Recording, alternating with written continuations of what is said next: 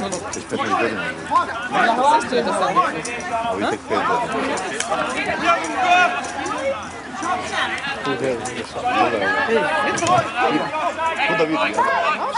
か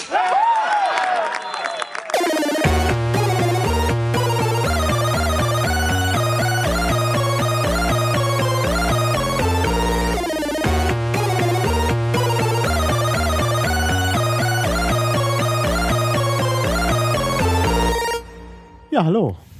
Liedkultur 026. Kaum waren wir bei der 25, sind wir schon bei der 26, bevor das online gegangen ist. Aber ich kann mich jetzt direkt beschweren. Ich sitze nämlich hier mit Christian. Hallo Christian. Hallo Maha. Und, was viele Leute nicht wissen, Christian ist der, der gute Geist des Klabauterns. Ähm, also, Christian macht die Technik seit etwas mehr als einem Jahr. Ja, ich habe das von, von Christopher übernommen quasi. Ja, nicht Christopher Lauer, sondern Christopher Schirner, der den Te die Technik vorher gemacht hat und der eigentlich ja alles so mit den Web mit den Webseiten aufsetzen und so gemacht hat und das Logo und hin und her. Nee, das Logo vom von Liedkultur ist von Benjamin Stöcker. Aber äh, wie gesagt, Christopher äh, Schirner war der große äh, Meister sozusagen und dann hatte der irgendwann keine Zeit mehr und ich ging auf dem Schlauch und dann sagte der Christian, auch ich mach das. Und Christian konnte sich besonders empfehlen, weil er nämlich schon Erfahrung hatte mit dem, äh, ja, mit Audio und das lag am Lindenfußball, ne? Ja, Jetzt könnte man, erzähl, stell könnte dich man vor, so sagen. wer bist du überhaupt? Ja, also mein Name ist Christian. Ich bin im Bereich des Blindenfußballs kein Spieler. Ich bin zwar selber sehbehindert, sehe aber trotzdem noch in Häkchen zu viel, als dass ich da aktiv auf dem Platz stehen könnte. Bin aber selber im Blindenfußball ähm, tätig, vor allem im Bereich der sogenannten Spielbeschreibung und Spielbeschreibungsübertragung, wo es äh, konkret darum geht, dass äh, Kommentatoren, ähnlich wie beim Fußball im Radio, für ähm, die blinden Spieler vor Ort, die halt selber gerade nicht spielen, oder blinde Zuschauer, das über Funkkopfhörer kommentieren, was auf dem Kunstrasen oder in der Halle passiert. Und äh, wir übertragen das Ganze auch ins Internet, ähnlich wie du mit Liedkultur. Mhm. Mhm. Ja, also erstmal, dass du noch ein bisschen was sehen kannst, also man muss dazu sagen, ich sehe ja schon schlecht, aber du siehst ja noch schlechter, dass du noch ein bisschen was sehen kannst, ist ja eigentlich kein Hinderungsgrund. Ne? Denn die beim Blindenfußball kriegen die alle noch die Augen verbunden. Ne? Ja, ähm, es ist so, dass man im Behindertensport allgemein verschiedene Herangehensweisen hat bei den Sportarten. Während die einen ähm, jetzt beispielsweise im Rollstuhl Basketball schon versuchen, alle Leute, die möchten, mitspielen zu lassen und das Ganze ähm, mit einer Art Punktesystem, so eine, Art Schadensklassen oder wie man das nennen möchte, zu regulieren. Es ist beim Blindenfußball so, dass, dass die Menschen, die halt nahezu gar nichts mehr sehen, man sagt beim Blindenfußball, man soll die Hand vor den Augen nicht mehr erkennen können, hell dunkel wahrnehmen ist zumindest von, von der Klassifizierung noch in Ordnung, ähm, dass die auch sagen, sie möchten gern unter sich spielen und ähm, möchten halt, ja, möchten halt nicht, dass andere Leute, wie soll man sagen, es klingt ein bisschen brutal, aber dass, dass andere Leute ihnen das eben wegnehmen oder sie da rausgrätschen, weil sie dann mit dem Seerest, den sie mehr haben, von außen vielleicht was beobachten können und dann doch besser sind. Also es ist, es ist ein ganz interessantes Thema, worauf wir vielleicht auf jeden Fall nochmal zu sprechen kommen sollten, äh, wenn wir den Blindenfußball allgemein äh, uns einmal angeguckt haben, ähm, weil man dann vielleicht auch äh, besser nachvollziehen kann, welche Argumente welche Seite in, in dieser speziellen Frage ähm, umtreiben. Mhm. Ja, ja, da muss man dann nochmal äh, drauf kommen. Also wie gesagt, sehen ist kein Hindernis. Alle kriegen die Augen verbunden, aber natürlich äh, jemand, der schon länger blind ist, hat natürlich wahrscheinlich schon einen Vorteil, oder? Ähm, auch das wiederum ähm, eine Geschichte, ähm, vielleicht einmal aufs Blindsein allgemein kurz zu kommen. Es gibt ähm, die Frage, generell ist das so, dass wenn man blind geboren wurde, hat man den Vorteil, weil man nie etwas gesehen hat und deswegen gar nicht anders kennt und deswegen die Orientierung findet? Oder hat man den Vorteil, wenn man erst spät erblindet, weil man dann weiß, wie die Dinge ausschauen und weil man sich dann besser ein Bild im Kopf davon machen kann. Äh, Ja, was ist denn nun richtig? Ich meine, da muss es doch Erfahrungen geben bei den blinden Fußballern. Da kommen doch sicherlich unterschiedliche äh, Geschichten aufeinander, also Späterblindete und äh, oder wie ist das? Also die Erfahrungen oder die Aussagen, die da getroffen werden, sind so ein bisschen 50-50. Also die einen sagen, ja, später blind finden wir besser, die anderen sagen, nee, also wenn, dann möchte ich auch blind geboren sein. Äh, es gibt irgendwie nicht das Allheilmittel und beim, beim blinden Fußball ist das halt auch so eine Geschichte. Wenn, man kann natürlich, wenn man komplett blind ist, orientiert man sich auch blind im Alltag und ist somit ähm, fitter, was die Orientierung ohne, See, ähm, ohne Sehrest betrifft. Auf der anderen Seite, wenn man natürlich ähm, nur für das Spiel sich die Augen verklebt, kann man ja trotzdem die Spielweise der anderen Spieler betrachten. Ah, Ähm, und somit dann auch überlegen, wie das Ganze funktionieren könnte und dann äh, mit einem anderen Ansatz an diese ganze ähm, Spielgeschichte rangehen. Dennoch ist halt die Frage, ob man je in der Lage sein wird, diese Orientierung, wie sie die ähm, komplett Blinden auf dem Platz haben, überhaupt erlangen kann. Mhm. Ja, ja. Ja, das ist natürlich wirklich eine interessante Frage. Aber ich meine, ähm, ja, ich meine, du kennst das doch alles. Die wirklich guten Spieler, was haben die für eine Biografie? Ich meine, das muss man doch äh, irgendwie feststellen können. Da muss man doch gar nicht groß. Ja, wir steigen gerade äh, ziemlich tief ins Thema ein zum Anfang, ist aber vielleicht auch gar nicht so schlecht, weil dann kann man hinterher immer ähm, das im Hinterkopf behalten und sich die Fragen stellen, wenn wir Blindenfußball generell vorstellen. Ähm, bei uns in Deutschland, wir sind eine Ausnahme, weil wir ähm, Spieler zulassen, die bis maximal ähm, Klassifizierungsgrad B3 oder B4 gehen.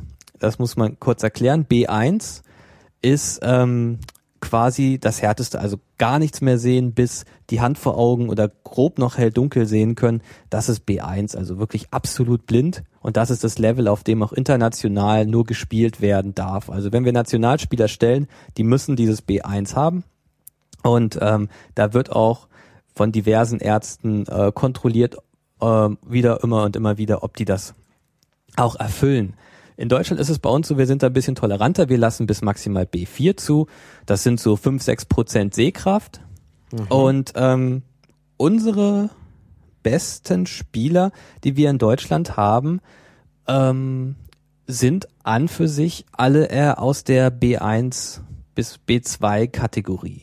Obwohl wir auch welche haben, die ja, wie soll man sagen, ein bisschen umstritten sind, weil manche behaupten ja, die schielen eventuell so ein bisschen unter ihrer Brille hindurch und nehmen sich da so einen Vorteil raus. Also es ist natürlich eine, eine, eine äh, Schummelproblematik, wie es sie in anderen Sportarten nicht gibt, aber gerade im Blindenfußball äh, ist Verstehe. Ja. äh, kann das schon passieren, aber an für sich sind unsere besten Spieler, wenn wir mal einen Blick auf die Nationalmannschaft werfen, ähm, ich, mir fällt jetzt kein Spieler ein aus dem Stegreif, der richtig gut ist, aber der aufgrund seines Sehrestes nicht in die Nationalmannschaft darf. Hast du dein Handy noch an?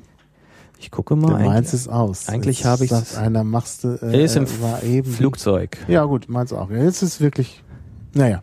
Gut. Okay, Entschuldigung. Das war nur, weil, weil gerade Leute meckerten.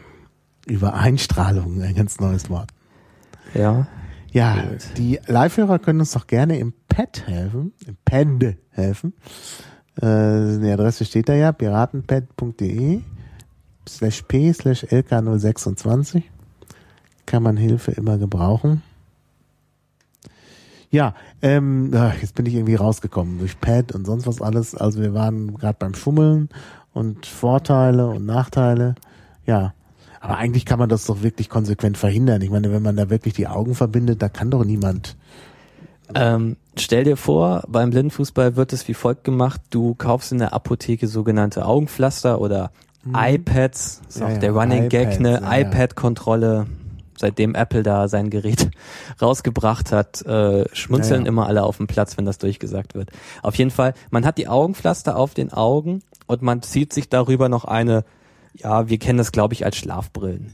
Die kriegt man Ah, in ja. Flugzeugen oder so, gibt's natürlich auch ein bisschen komfortabler. Ja, Dennoch ist es halt so, die Spieler laufen, die schwitzen unglaublich unter diesen Brillen. hm, ähm, klar. Die Pflaster verrutschen. Es juckt am Auge, man geht mit dem Finger quasi mal ans Auge ran und zack ist es verrutscht und unter der Augenbrille schielt ein bisschen Licht durch Und äh, das ist dann auch so ein Experiment, was mal jeder machen kann, der so eine so eine Brille vielleicht zu Hause hat. Setzt sie euch einfach mal auf, geht mal durch die Wohnung und ihr werdet dann schon von unten merken, dass ihr den Helligkeitsunterschied dann doch zur Orientierung nehmt. Und das natürlich beim Blindenfußball im Vergleich zu gar nichts mehr sehen schon mal eine Menge wert. Also das äh, ist auch so eine Thematik, wie kann man das, äh, wie kann man das dann noch verbessern? Dann gibt's die Idee mit dem Doppeltkleben, also Pflaster drauf, noch ein Pflaster oben drauf, dann die Brille und äh, oder oder was habe ich jetzt noch gehört? Äh, vielleicht auch so leicht tapen oder ähm, nochmal eine Art Skibrille oben drauf, die das Ganze nochmal zusammendrückt. Da äh, gibt es jetzt auch die diversesten Ideen, wie man das machen kann. Ja. Ja. Naja, klar. Also da gibt es sicherlich Möglichkeiten. Ja. Gibt's denn, also wir haben jetzt das mit den verbundenen Augen, das ist schon mal ein wichtiger Unterschied. Und wir haben auch schon irgendwie herausgefunden, dass sich die Spieler vor allen Dingen durch das Gehör orientieren. Ne? Genau. Ähm, wir nehmen jetzt mal für uns zur Orientierung ein, stellen wir uns ein Feld vor oder ein, ein, ähm, ein Rechteck mit 40 Meter mal 20 Meter ähm, Bereich. Das ist unser Spielfeld. Also 40 Meter Länge und 20 Meter Breite. Wie ist das im Verhältnis zum Fußballfeld des, äh, beim Seefußball? Äh, ein Seefußballfeld ist deutlich größer. Ja, ja. Ähm, Und Blindenfußball machen wir auch immer in der Halle, ne? Ähm, Fuß, äh, Blindenfußball wird primär auf Kunstrasen gespielt, wenn es irgend möglich ist. Ähm, aber es äh, wird auch ähm, in der Halle gespielt, wenn genau was was man nicht benutzt ist ähm, normaler äh, normaler Rasen, weil der meistens zu groß äh, äh, zu hoch ist. Ich finde gerade die Abmessung des Feldes, äh, des richtigen Fußballfeldes nicht. Es ist um einiges größer. Wir sehen, die Hörer hören schon, wir sind alles keine Fußballexperten. Die Fußballexperten schlagen sich wahrscheinlich jetzt schon dauernd die Hand vors Gesicht. Ja. Also Fußball weiß ich nicht so genau. Also das Feld ist jedenfalls kleiner, so viel zum Man kann sich das so vorstellen, Blindenfußballfeld passt in den ähm, in das große Rechteck, das beim normalen Fußball um ein Tor gemacht wird. Da gibt es ein kleines und ein großes Rechteck ums Tor und in das große Rechteck von diesem Torbereich passt in etwa ein Blindenfußballfeld. 20 mal 40 hast du gesagt. 20 Du mal musst das jetzt 40. alles selber mitschreiben, weil uns keiner hilft im, äh, im Pen. Kriegen wir alles hin, das kann ich auch im schlimmsten Fall nachhinein nochmal eintragen. Ähm, gut, wir haben ein 20 mal 40 Meter großes Feld und an den 40 Meter Seiten haben wir eine Bande ähm, aufgestellt, also so eine ja, so eine Begrenzung könnte man quasi, Bande trifft auf jeden Fall sehr gut mit dem Wort, die ist ein Meter, ein Meter dreißig, ein Meter vierzig hoch, durchgängig und die verläuft entlang dieser zwei Linien links und rechts. Ähm, diese Bande dient den Spielern halt zur Orientierung, weil sie immer wieder zu dieser Bande laufen können und w- spätestens wenn sie halt gegen die Bande gegenlaufen oder wenn sie sie berühren oder wenn sie hören, dass der Ball da abprallt, haben sie halt immer eine Orientierung, ähm, wo auf dem Feld zumindest link, so links und rechts dann sie sind. Nee, dann gibt es natürlich an den beiden kürzeren Seiten in der Mitte die Tore, die sind etwas kleiner als beim normalen Fußball. Wir benutzen da Handballtore.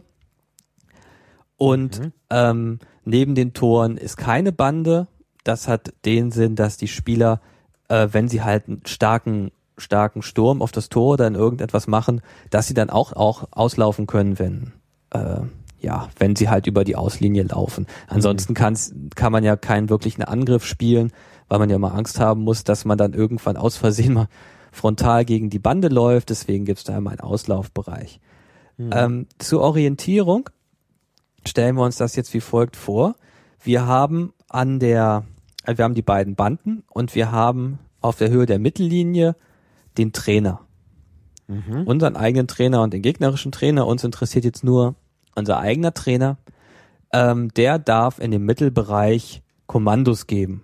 Also lauf nach rechts, noch, lauf nach links, lauf nach vorne, lauf nach hinten, da hast zwei Gegenspieler vor dir oder alles frei äh, und so weiter. Dann haben wir unseren eigenen Torwart, der steht ganz hinten und der darf sehen. Das ist ein ganz normaler sehender Torwart. Man nimmt da sehr gern Leute aus dem Handballbereich, weil die noch eine Spur flinker sind als die Fußballtorwarte, was diese Handballtore betrifft. Weil äh, es da eine andere Technik gibt, zum Ball zu springen. Und ähm, dieser Torwart darf eben die Abwehr dirigieren und dann stellt man hinter das Tor des Gegners noch eine Person, den sogenannten Guide oder den Rufer, je nachdem, wie man es benennen möchte. Und der dirigiert den Angriff. Das heißt, ich habe auf jeden Fall schon mal drei Personen auf dem Feld, ähm, die ich mit der Stimme orten kann, wo ich in etwa dann weiß, wo ich mich befinde. Je nachdem, wen ich halt am lautesten höre, beziehungsweise auch, was sie zu mir sagen. Dann ähm, ist jetzt noch die große Problematik oder die sich jeder, wo sich jeder fragt, wie, wieso laufen die Spieler nicht gegeneinander? Und das funktioniert wie folgt. Man benutzt immer, wenn man sich dem Spieler, der den Ball hat, nähert, ruft man voy. Das ist ein spanisches Wort und bedeutet so viel wie ich komme. Ich habe den Sprachwissenschaftler vorher noch mal gefragt. Ich Ja, gehe, ich gehe, genau, ich gehe, ich komme, also Bingo, ich gehe. ist, ich komme. Ja, Mensch, ich habe Ja, den das passt aber. Das ist, nee, nee, das ist, ähm, wir haben in der Tat in Deutschland, also im germanischen Sprachraum so seltsame, na was heißt seltsame? Wir haben ein anderes Konzept, also ja, jetzt muss ich sehr ausholen in der Sprachwissenschaft. Von kommen und gehen, das funktioniert ein bisschen anders. Ähm, also wenn ich irgendwo hinkomme, dann äh, bin ich ja weg äh, von mir. Also von daher, da kann man, muss man dann immer gehen sagen. Und deshalb eben boy, boy auf Spanisch, äh, boy. Also man spricht es tatsächlich aus wie äh, der Junge, also war V-O-J geschrieben. Ähm, weil ich ja nicht zu mir komme, sondern ich komme auf den anderen zu und dann darf man nicht kommen verwenden, sondern muss gehen verwenden, weil der Bezugspunkt nicht ich bin. Deshalb kann man kommen dann nicht verwenden. Also äh, die romanischen Sprachen sind schwierig, insbesondere das Spanische, meistens unterschätzt. Ähm, also äh, Y am Ende. Ich schreib's grad Genau. V-O-Y. Und dieses Wort ruft man halt immer, wenn man sich dem ballführenden Spieler nähert, um sich einfach selber anzusagen, damit der ballführende Spieler weiß, wo man selber ist. Der ballführende Spieler muss das nicht tun, weil der Ball selber Rasseln in sich drin trägt oder am Rand Ah. trägt, in so kleinen Kapseln. Und ähm, das kann man sich vom Geräusch her so vorstellen wie solche Babyrasseln. Mhm. Benutzt man ähm, es gibt einen speziellen Ball. Genau, es gibt einen Blindenfußball, können wir auch äh, verlinken. Ähm, es gibt mehrere Fabrikate oder mehrere ja, Fabrikate davon. Ähm, favorisiert bei uns ist momentan ein dänisches Fabrikat dieses Balls, weil da ähm, die Beschaffenheit, das Sprungverhalten und vor allem die Lautstärke der Rasseln momentan am besten sind. Ähm, dieser Ball hat Rasseln und die Rasseln haben auch folgenden Hintergrund. Es gibt vielleicht Leute, die davon schon mal gehört haben, dass Klingeln in Bällen sind. So kleine Glöckchen. Die sind für blinden Fußball insofern schwierig, als dass die ähm, nicht empfindlich genug sind. Die Rasseln hört man auch, wenn der Ball sich nur langsam oder so weiter bewegt. Und somit hört man, wo der Ball ist und natürlich auch, wo der ballführende Spieler ist. Und damit haben wir schon mal im Groben und Ganzen das Blindenfußballfeld abgedeckt. Jetzt gibt's natürlich noch äh, den Kernpunkt, wo viele fragen, ja gut, wir haben jetzt einen sehenden Torhüter, dann läuft er einfach nach vorne und schießt das Tor gegen den anderen Torhüter. Ach, der, der, der Torhüter sieht. Genau, der sieht. Oh. ähm, schießt das Tor gegen den anderen Torhüter und äh, das wird vermieden, indem man um den, der, dass der Torwart selber wird in einen ähm, Bereich von zwei mal fünf Meter, fünf Meter Breite, zwei Meter Länge um das Tor darf er sich nicht rausbewegen Ah ja. und darf auch keine Ballkontakte haben. So, dann haben wir in etwa schon mal grob das Spielfeld skizziert. Vielleicht kann sich jeder so in etwa vorstellen, wie das ist. Banden links und rechts, dann zwei Tore. Hinterm Tor ist der Guide. Dann am Rand ist der Trainer und hinten ist der eigene Torhüter. Wir haben zweimal vier Spieler pro Mannschaft und eben den Torwart von hinten. Mhm. So, das so viel vielleicht erstmal zum groben Aufbau des Feldes und zur Orientierung. Ähm, was dabei auffällt, das kann man vielleicht an dieser Stelle sagen, ist, dass Blindenfußball der Sport ist, der den blinden Menschen am meisten abverlangt. Im Sinne von Bewegung, aber auch im Sinne von Orientierung. Gibt es noch andere Blindensportarten? Ja, es gibt äh, sehr populär ist auch Torball und Goalball. Was ist das? Ähm, ist nicht dasselbe, auch wenn es die Übersetzung ist. Ähm, Torball ist äh, vor allem in Deutschland gespielt. Relativ simpel erklärt. Man hat drei Matten.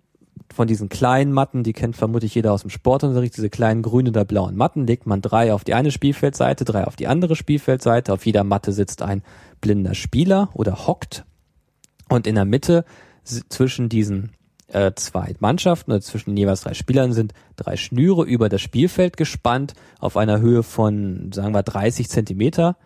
Und äh, man bekommt dann einen Ball und muss diesen Ball unter den Schnüren durchwerfen, durch die gegnerische Mannschaft durch und äh, hat damit quasi ein Tor geworfen.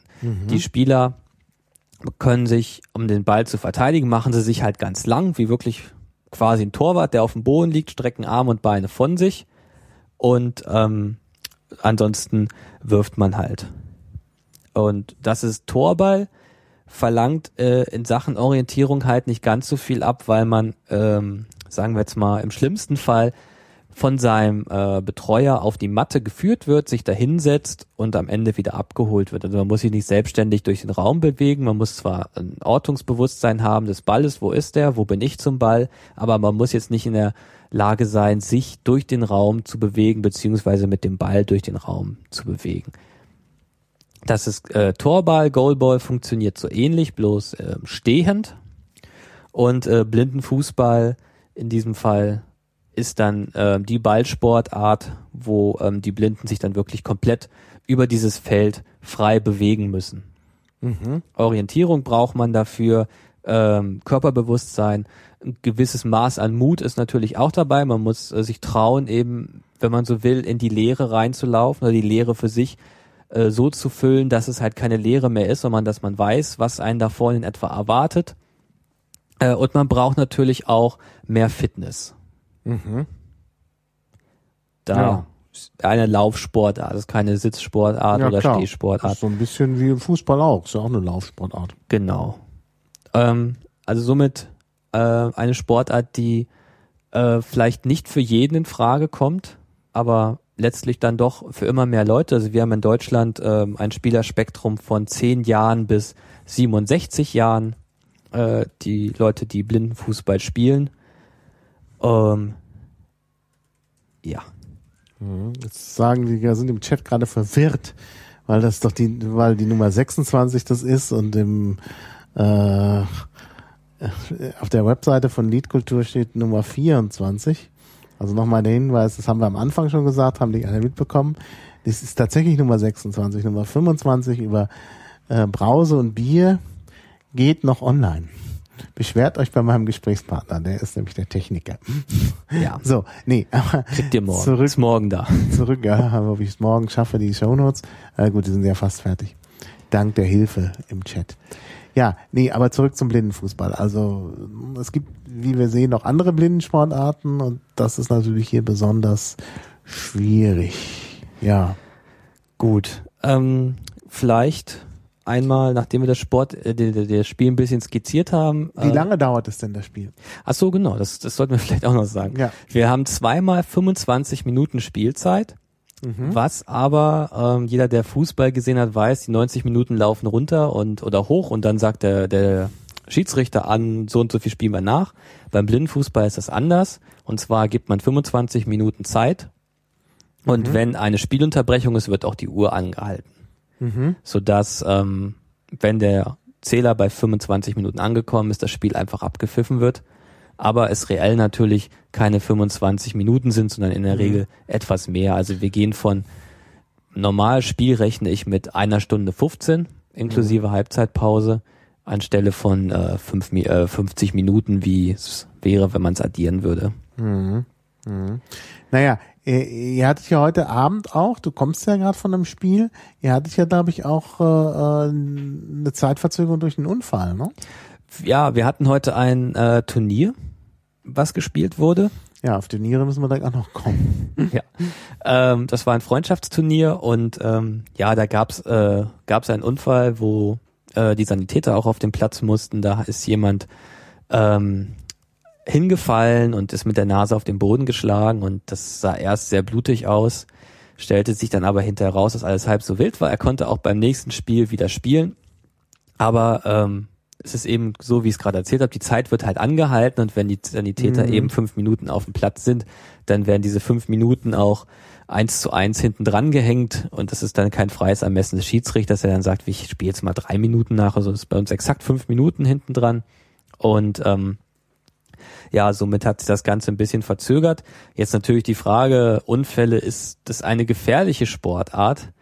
Und ähm, ich würde sagen, meine Erfahrung sagt, dass wir nicht mehr Unfälle haben als jede andere Fußballspielende äh, Mannschaft oder Liga oder jedes andere Turnier auch. Also wir hatten schon Tage, wo wir fast in jedem Spiel einen Sanitäter gebraucht haben. Wir hatten auch komplette Wochenenden, wo die Sanitäter gähnt in ihrem Wagen gehockt haben und nichts zu tun hatten. Wir hatten es auch schon mal, dass ähm, wir Sanitäter da hatten, die dann aber letztendlich für den Nachbarplatz gebraucht wurden, auf dem ein A-Jugendspiel stattfand oder ein B-Jugendspiel, äh, wo sich jemand verletzt hat. Also von der Statistik her würde ich behaupten, dass äh, wir nicht mehr Verletzungen haben als regulärer Fußball auch, was halt größtenteils auch einfach daran liegt, dass ähm, dieses Voy ebenso elementar ist und dass es halt auch, wenn es nicht kommt, als Foul abgepfiffen wird.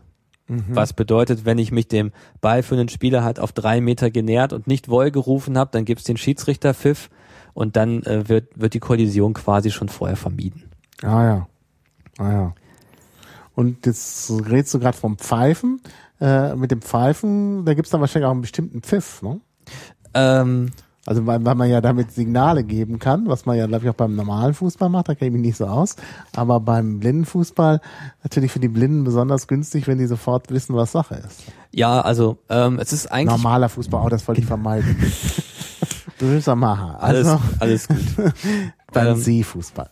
Genau, oder beim Fußball. Nee, Seefußball. Seefußball. Ja, das Normale ist der Blindenfußball jetzt für uns in diesem Podcast. Okay. Das andere ähm, ist halt der Seefußball. Da spielen die Leute komischerweise äh, sehend. Genau, also beim ähm, Fuß, beim Fußball ist es eigentlich allgemein so, dass die Schiedsrichter ähm, äh, die Pfiffe, die sie machen, der Situation anpassen. Kann man sich eventuell gar nicht vorstellen, wenn man das im Fernsehen guckt, aber es ist so und bei uns eben insbesondere auch, dass kurze Pfiffe signalisieren Ball über die Torauslinie. Das ist also die Linie neben dem Tor. Kann zwei Sachen nach sich ziehen, entweder Ecke oder Torabwurf. Ähm, ein langer Pfiff ist immer ein Foul. Das ist immer, hört sich auch immer ziemlich mhm. äh, brutal an, wenn man dann das Geschrei hört. Also, ne, Spieler schreien ja oftmals, wenn sie ein Foul ziehen oder eins begehen oder weil sie schon genau wissen, was passiert. Und dann kommt der ganz lange, lange Pfiff hin ran und dann äh, weiß man genau, oh, jetzt ist was passiert. Und dann gibt's halt noch äh, die Doppelpfiffe. Ein Doppelpfiff wird benutzt, wenn Tor fällt. Das hört man in der Regel ziemlich selten, weil das außenrum meistens lauter ist. Aber da pfeift der Schiedsrichter trotzdem immer doppelt. Mhm. Und äh, drei Pfiffe, also zwei kurze, ein langer, werden benutzt, um jeweils das Ende der Halbzeit bekannt zu geben oder das Ende des Spiels. Und somit kommt man, äh, kann man als Spieler schon anhand des Pfiffes eigentlich äh, raushören, in welche grobe Richtung es jetzt gehen wird. Mhm. Nichtsdestotrotz haben wir beim Blindenfußball am Rand ähm, jemanden sitzen, der äh, eine Art Ansager gemacht und auch äh, was aufschreibt. Ich komme gleich gleich noch mal ein bisschen zu den Regeln. Und diese Person gibt, wird immer, wenn etwas passiert ist, was äh, Konsequenzen nach sich zieht, also ein Foul zum Beispiel, ähm, wird er vom Schiedsrichter direkt informiert und hat ein Mikrofon, eine Lautsprecheranlage und gibt es darüber den äh, Menschen, äh, den Spielern bekannt und den Zuschauern natürlich. Mhm. Und somit wissen alle Spieler auf dem Feld, was jetzt genau passiert ist. Äh, kommen wir noch einmal, weil wir jetzt schon so tief in den Regeln drin sind, zu den Fouls. Die unterscheiden sich nämlich auch vom Sehnenfußball. Und zwar ist es so, dass beim Sehnenfußball davon ausgegangen wird, dass wenn man äh, fault, dann ist das quasi ein, eine Individualgeschichte. Ich faule, dann kriegt der Gegner einen Freistoß und äh, oder ich faule stark, dann kriege ich eine Karte und schlimmstenfalls bin ich halt vom Platz. Beim Blindenfußball ist das so, äh, wie auch beim Futsal, das ist Hallenfußball oder Wort für einen Hallenfußball oder auch beim Basketball dass ähm, man, wenn man fault, sich selber und die Mannschaft damit schädigt, im Sinne von, mhm. dass man ein persönliches Foul notiert bekommt und ein Mannschaftsfoul. Und diese Mannschaftsfouls setzen sich aus allen Fouls der Spieler zusammen. Jetzt ist die Frage, was macht das Ganze für einen Sinn? Äh, es läuft nämlich in die Richtung hinaus, dass wenn man eine sogenannte Mannschaftsfaulgrenze überschritten hat, dass dann der Freistoß nicht mehr vom Ort des Geschehens ausgeführt wird, sondern direkt acht Meter vom Tor des Gegners hat man einen Freistoß oder einen Strafstoß, wobei acht Meter sind keine Strafstöße. Sonst äh, hauen mich gleich wieder die Schiedsrichter, dass ich das falsch gesagt habe. Also acht Meter sind keine Freistöße, äh, Strafstöße, sondern reguläre Freistöße, die aber eben auf das Tor des Gegners aufgef äh, drauf, äh, draufgeschossen werden, äh, ohne dass sich ein Gegner dazwischen stellen darf. Und das passiert ab dem vierten Teamfoul. Aber die Teamfouls werden in der Halbzeit dann wieder zurückgesetzt. Die persönlichen Fouls werden auch hochgezählt und wenn man fünf persönliche Fouls in einem Spiel hat, ist man weg, runter vom Platz. Kann man im Prinzip mit einer roten Karte gleichsetzen, nur mit dem Unterschied, dass man halt ersetzt werden darf. Hört sich vielleicht auf den ersten Moment ein bisschen kompliziert an, aber äh, nach ein paar Spielen hat man es auch drin, dieses Prinzip. Es wird im Chat gerade gefragt, wie es aussieht mit dem Fair Play. Ähm, ist das, äh, ja, wie ist das beim Blindenfußball? Äh, geht das immer super friedlich zu oder gibt es da auch Leute, die etwas ruppiger rangehen? Ähm, also Gibt das, es da schwere Fouls oder nur die leichten? es gibt alles, die komplette Palette. Also es gibt Freundschaftsspiele, da ist man ganz lieb und gönnt sich alles. Und es gibt natürlich auch Spiele, wo es um was geht. Da ähm, wird auch dementsprechend mit, äh, dementsprechend mit etwas härteren Bandagen gespielt. Kann man sich auch vorstellen, dass äh, man natürlich auch überlegt, ähm, als, als ähm, ballführender Spieler zum Beispiel, dass man sagt, ich bin jetzt Stürmer, ich renne einfach mal in die gegnerische Abwehr rein und versuche, dass ich so schnell da bin, dass die nicht Voll gerufen bekommen und dass sie die, dass, dass die halt einen Foul kriegen und dass ich dann einen Freischuss aus einer guten Oh. Position habe. Ähm, also das ist Taktik in dem Fall. Ähm, es gibt auch Spiele von Mannschaften, die sich nicht ganz so grün sind. Das merkt man dann auf dem Platz auch. Dann gibt es so ein paar versteckte Fouls, wo man sich mal ärgert gegenseitig. Es gab auch schon äh, rote Karten wegen äh, Unsportlichkeiten, zum Beispiel äh, Beschimpfungen oder sowas. Es äh, hat es auch schon alles gegeben, wobei Blindenfußball in Deutschland an für sich sehr fair gespielt wird. Auf internationaler Ebene sieht das da ein bisschen anders aus. Ähm, die Nationalmannschaft kann da ähm, die Nationalmannschaft kann da ähm, äh, diverse Geschichten erzählen, welche äh, Mannschaften oder welche Länder dann da auch ein bisschen ruppiger zur Sache gehen. Ähm, und ja, versteckte Fouls wird gerade gefragt. Was ist das überhaupt versteckte Fouls? Gibt es das beim normalen, äh, beim, äh, beim Seefußball? Ja, ein verstecktes Foul, stell dir, äh, stell dir eine Schulklasse vor, der Lehrer dreht sich zur Tafel und alle fallen übereinander her. Das ist beim Fußball Ah, etwa das Gleiche. verstehe. Wenn man glaubt, dass der Schiri nicht guckt, dann, dann, Dann gibt man dem anderen mal einen mal mit oder so, ne? Kopf In, die, in den Solarplexus des Gegners. Genau. Das lief aber vor laufenden Kameras. Ja. Ähm, mit den fünf Fouls wurde ja auch noch gefragt, äh, ob man auch wegen ein oder zwei Verstößen rausfliegen kann. Es gibt beim Blindfußball auch gelbe, gelbe und rote Karten, die werden zusätzlich verliehen, wenn man sich wirklich grob unsportlich verhält. Wenn man gelb hat und danach rot zieht, ist man weg. Wenn man direkt rot zieht, ist man auch weg und dann darf man auch nicht ersetzt werden. Also wenn da wirklich was Böses passiert, dann fliegt man kommt ab und zu vor, aber sel sehr selten, dass es äh, gelbe und rote Karten gibt. Gelb-rot habe ich noch nie gesehen. Äh, mal eine gelbe oder auch glattrot, aber gelb-rot hatte ich bislang bislang noch nicht, seitdem ich Spiele gucke oder bei Spielen dabei bin. Ja. Ja, wo du gerade von dir sprichst, was sind nochmal deine Rollen? Du hast ja verschiedene, du machst ja, du hast ja jetzt auch irgendwie so einen, so einen, so einen Zusatzschiedsrichter da gespielt an der Seite, diesen, der alles aufschreibt. Wie hieß der noch? Äh, Zeitnehmer. Zeitnehmer. Genau. Das hast du doch gemacht. Gut, ich äh, sag noch mal genau zwei so. Worte zu den Schiedsrichtern, dann komme ich Ja, zu meiner äh, äh, zu meinem Beitrag zu der ganzen Geschichte. Ja. Die äh, Schiedsrichter, äh, wir haben zwei Schiedsrichter auf dem Platz, die jeweils auf den unterschiedlichen Seiten des Spielfelds, auf den Längsbandenseiten hin und her laufen oder gehen und gegenseitig ähm, sich ergänzen. Also nicht wie beim Fußball, wo die Bereiche klar abgesteckt sind. Für die Linienrichter, der eine ist die eine Spielfeldhälfte, der andere die andere, dann beide Spiel, äh, Schiedsrichter sind beide für denselben äh, Bereich zuständig. und äh, können halt dementsprechend auch pfeifen. Es gibt da keine Hierarchie. Und es gibt einen dritten Schiedsrichter, Zeitnehmer, Schriftführer, man sagt offiziell Zeitnehmer, der ähm, am Rand sitzt, einen Spielberichtsbogen vor sich hat und alles notiert, die Teamfouls, die persönlichen Fouls, Tore, Auswechslungen, gelbe Karten, rote Karten, um quasi hinterher einen fertigen Spielbericht zu haben. Und er macht eben auch die Durchsagen für die Zuschauer und für die Spieler, um äh, ja, damit alle informiert sind und dann nach dem Spiel gibt es ein, äh, müssen beide Trainer diesen Bericht unterschreiben. Wenn es jetzt Auswechslungen gibt, die sind beim Trainer? Beide Trainer? ja, die Trainer. Aha. Okay. Also die Trainer unterschreiben das im Namen der Mannschaft, dass sie ähm, damit einverstanden sind oder dass es in Ordnung ist, was da eben auf diesem Blatt Papier steht. Ach so. Eigentlich ist das aus meiner Sicht obsolet, weil sie haben sowieso nicht viel Möglichkeiten, da was dran zu machen. Weil es sind halt Tatsachenentscheidungen im Fußball, selbst wenn es jetzt absolut falsch war, was der Schiedsrichter gemacht hat, ähm, kann das hinterher nicht unbedingt zurückgenommen werden.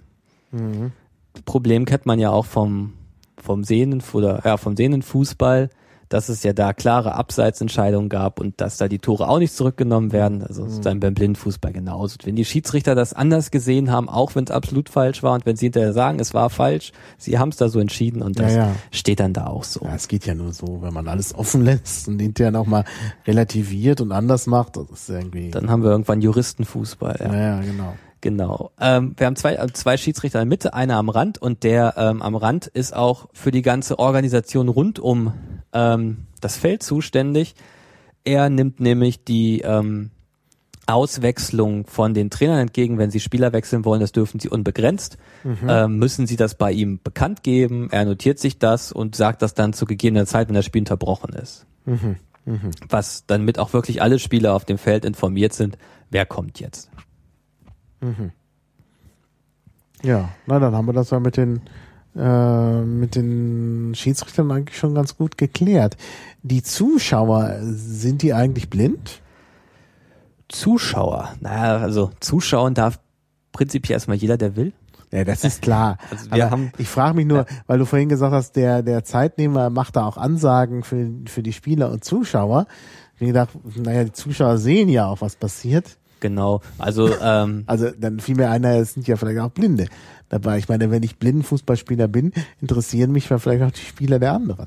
ja, also wir haben ein sehr gemischtes Publikum, viele Sehende, die das einfach auch interessiert, was da passiert, aber natürlich auch äh, Blinde, vor allem eben Spieler von den Mannschaften, die gucken wollen, was ihre anderen Mannschaften Ja. tun. Äh, der Zeitnehmer, Auch die Ersatzspieler sind ja vielleicht auch blind, ja. Ja, genau, die, die sitzen dann auf den Bänken. Ähm, ja, äh, das Interessante für die Zuschauer ist halt, dass die nicht selber mit hochzählen müssen, ne? Hm. Sondern das müssen sie halt zählen, wie viel Teamfouls gibt's, wie viel persönliche Fouls und das sind halt Infos, die interessant sind, ne? Sondern sonst geht ein Spieler vom Platz und man sitzt da am Rand und fragt sich, warum geht der jetzt? Was hat der falsch gemacht? Oder warum gibt's jetzt einen 8 Meter Strafstoß? Ähm, also insofern auch für die Zuschauer interessant, was da verkündet wird.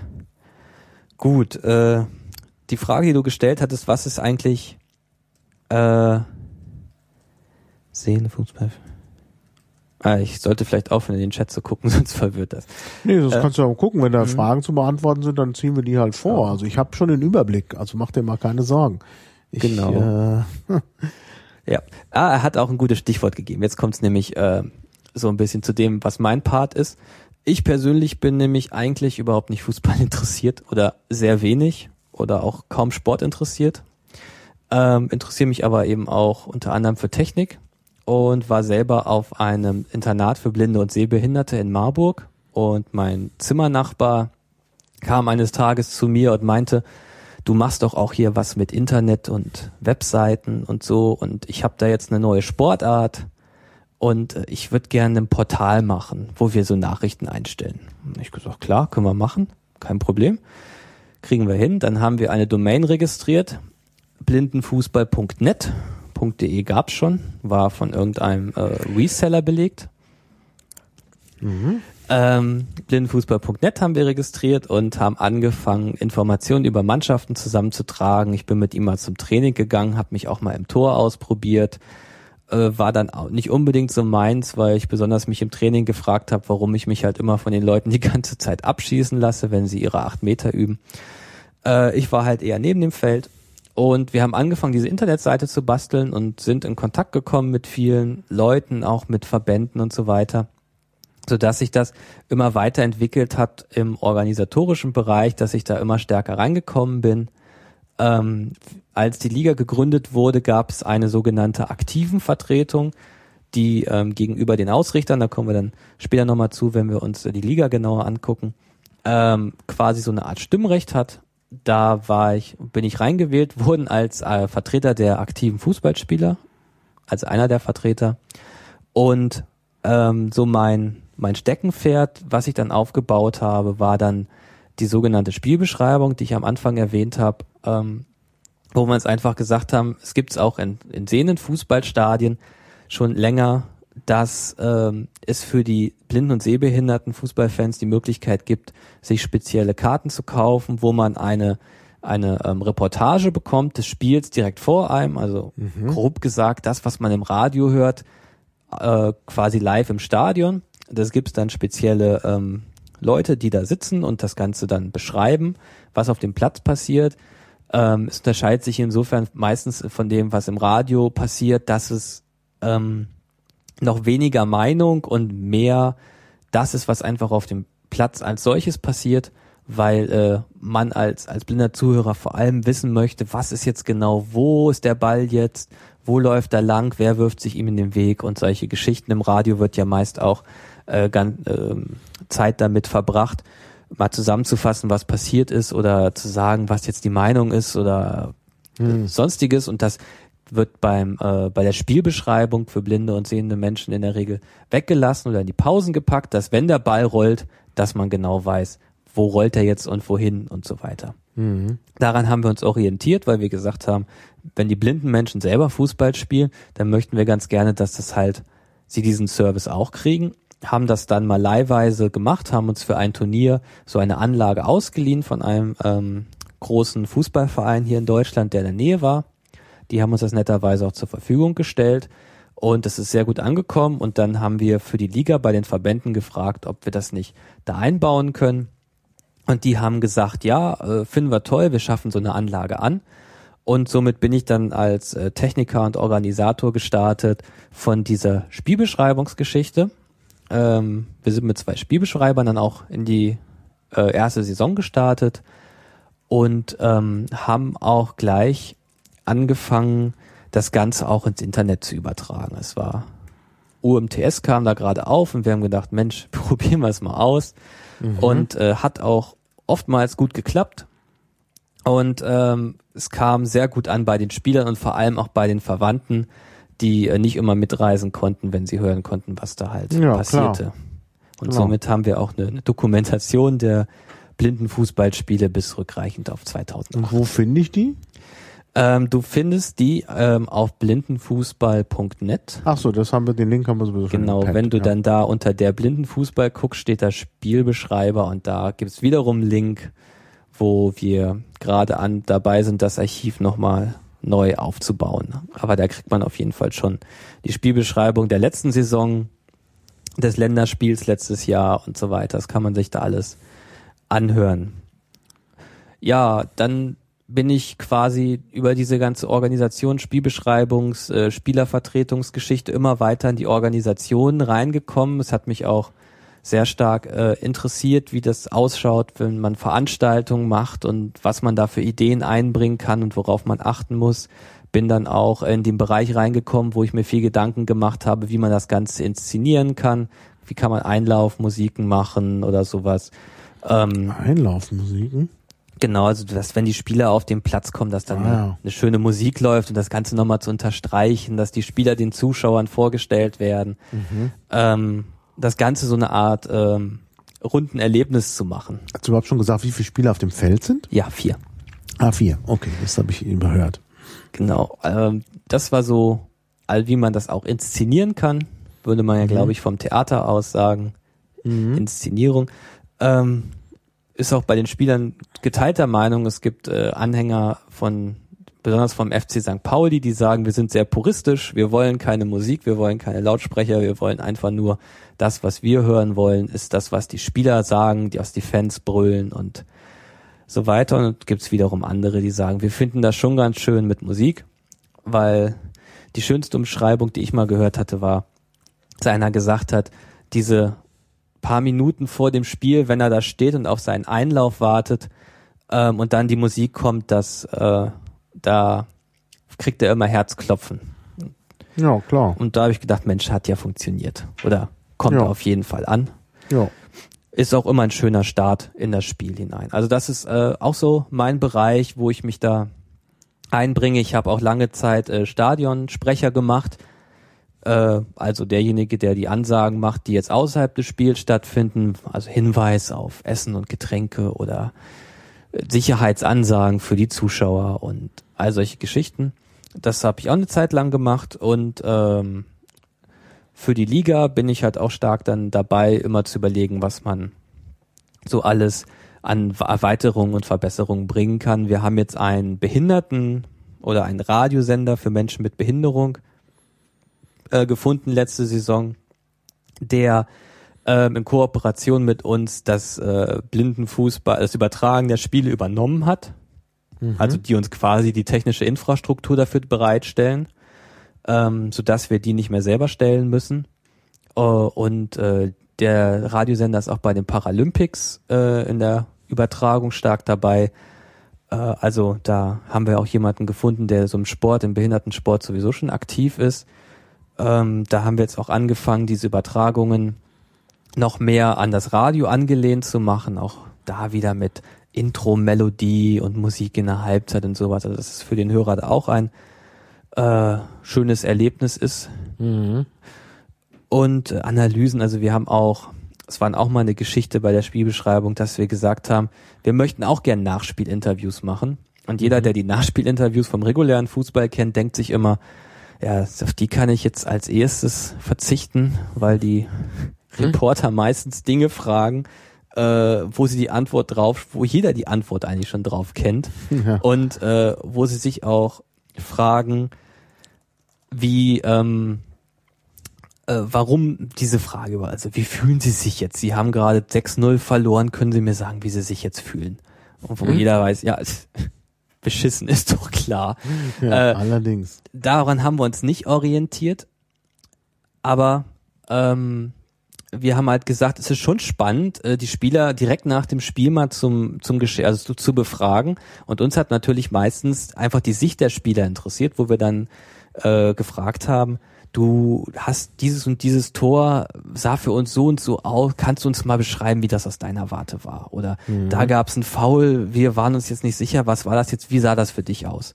Und ähm, wir haben uns da überlegt, oder besonders ich hatte mir da überlegt, man könnte ja ein tragbares Mikrofon dafür benutzen. Wir haben sowieso tragbare Kopfhörer. Ähm, so kann man dann nach dem Spiel renne ich dann quasi auf den Platz, habe dann zwei von diesen Funkkopfhörern in der Hand und dieses tragbare Mikrofon und setze dem Spieler äh, den Kopfhörer auf, gebe ihm das Mikrofon in die Hand und dann äh, können nämlich die zwei Spielbeschreiber, die am Rand das Spiel beschrieben haben, den äh, Spieler interviewen so dass das gar nicht quasi ich als Externer mache, sondern wirklich die beiden, die das Spiel auch beschrieben haben, ähm, die natürlich auch viel besser dann da drin stecken äh, und die bei denen ja auch Fragen während des Spiels aufgekommen sind.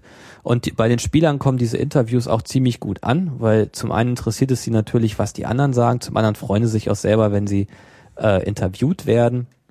Und wir hatten teilweise auch dann mal äh, Spieler von gegnerischen Mannschaften ähm, je, parallel im Interview und wir hatten doch schon, dass, dass die sich dann in den Arm genommen haben und gesagt haben, ja, wir waren jetzt auf dem Platz ein bisschen ruppig und tut mir leid und äh, solche Geschichten, dann freuen wir uns natürlich auch. Mhm. Ja, kann ich mir vorstellen. Ja, Das ist äh, ja immer ein schönes Zeichen. Gut, das haben wir im Profifußball vielleicht weniger, aber ich finde das für Amateure eigentlich schon wichtig.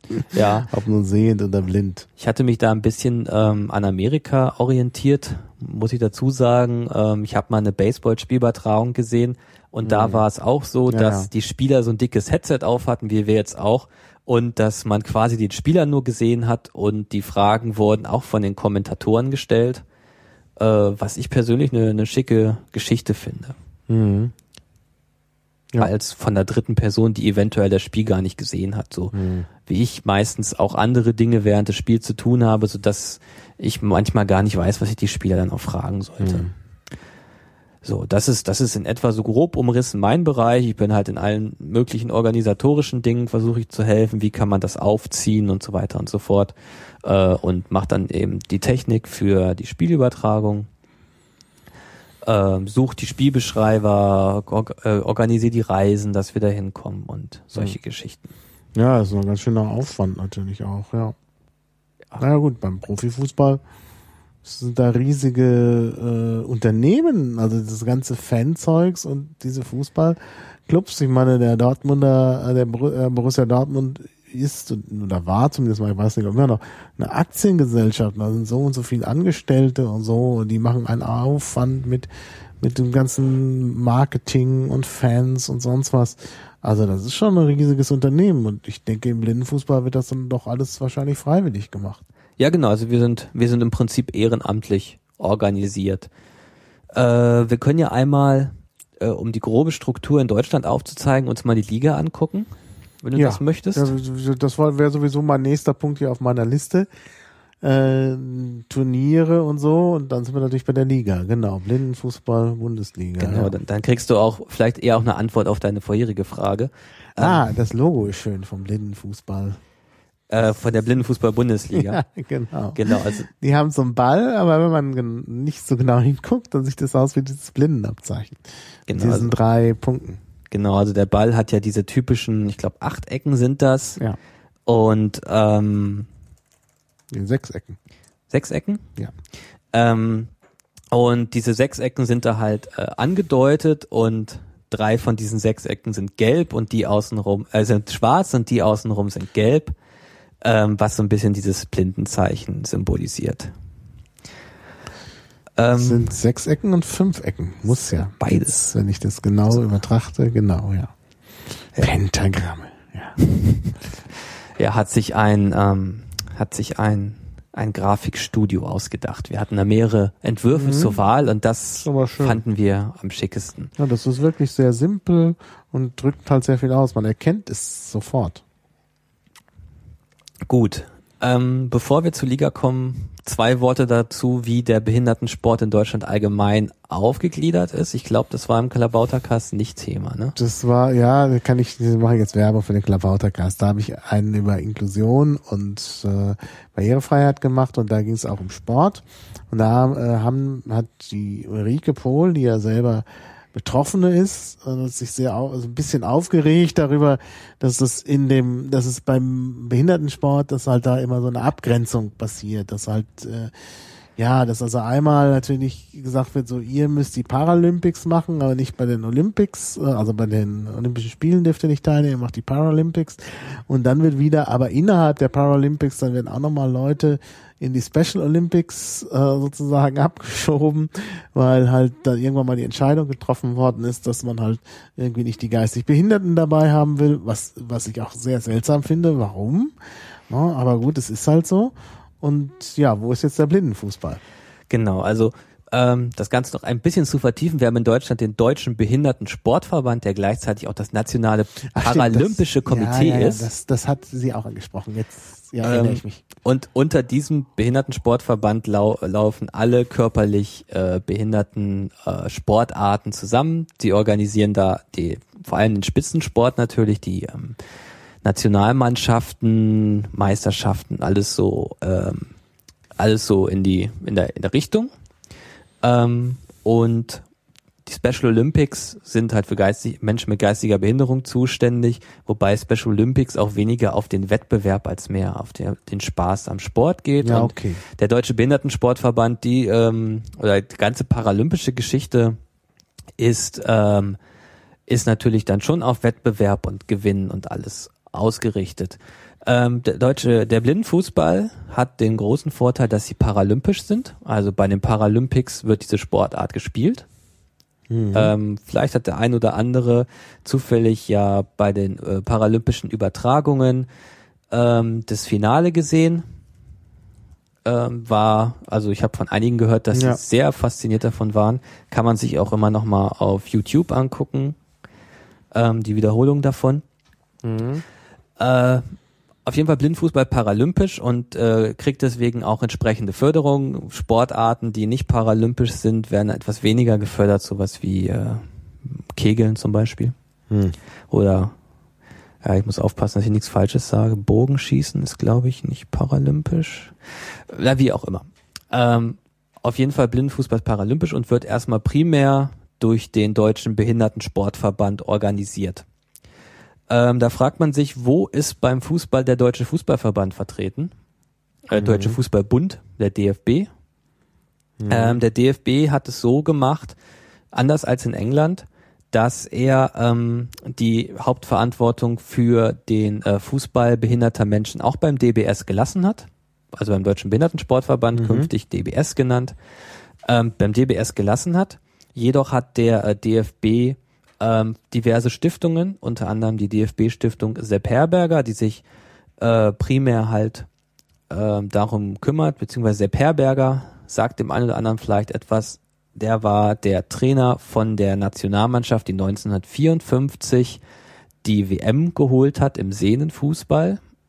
Äh, Guckst noch etwas skeptisch. Mhm. Ja, ja. Es gibt die Übertragung mit, die ganz bekannte aus dem Hintergrund müsste Rahn schießen. Mhm. Rahn schießt, Tor, äh, etwas emotionaler, als ich das jetzt vorgetragen habe. Mhm. Ja. Ähm, diese Mannschaft ist ja legendär.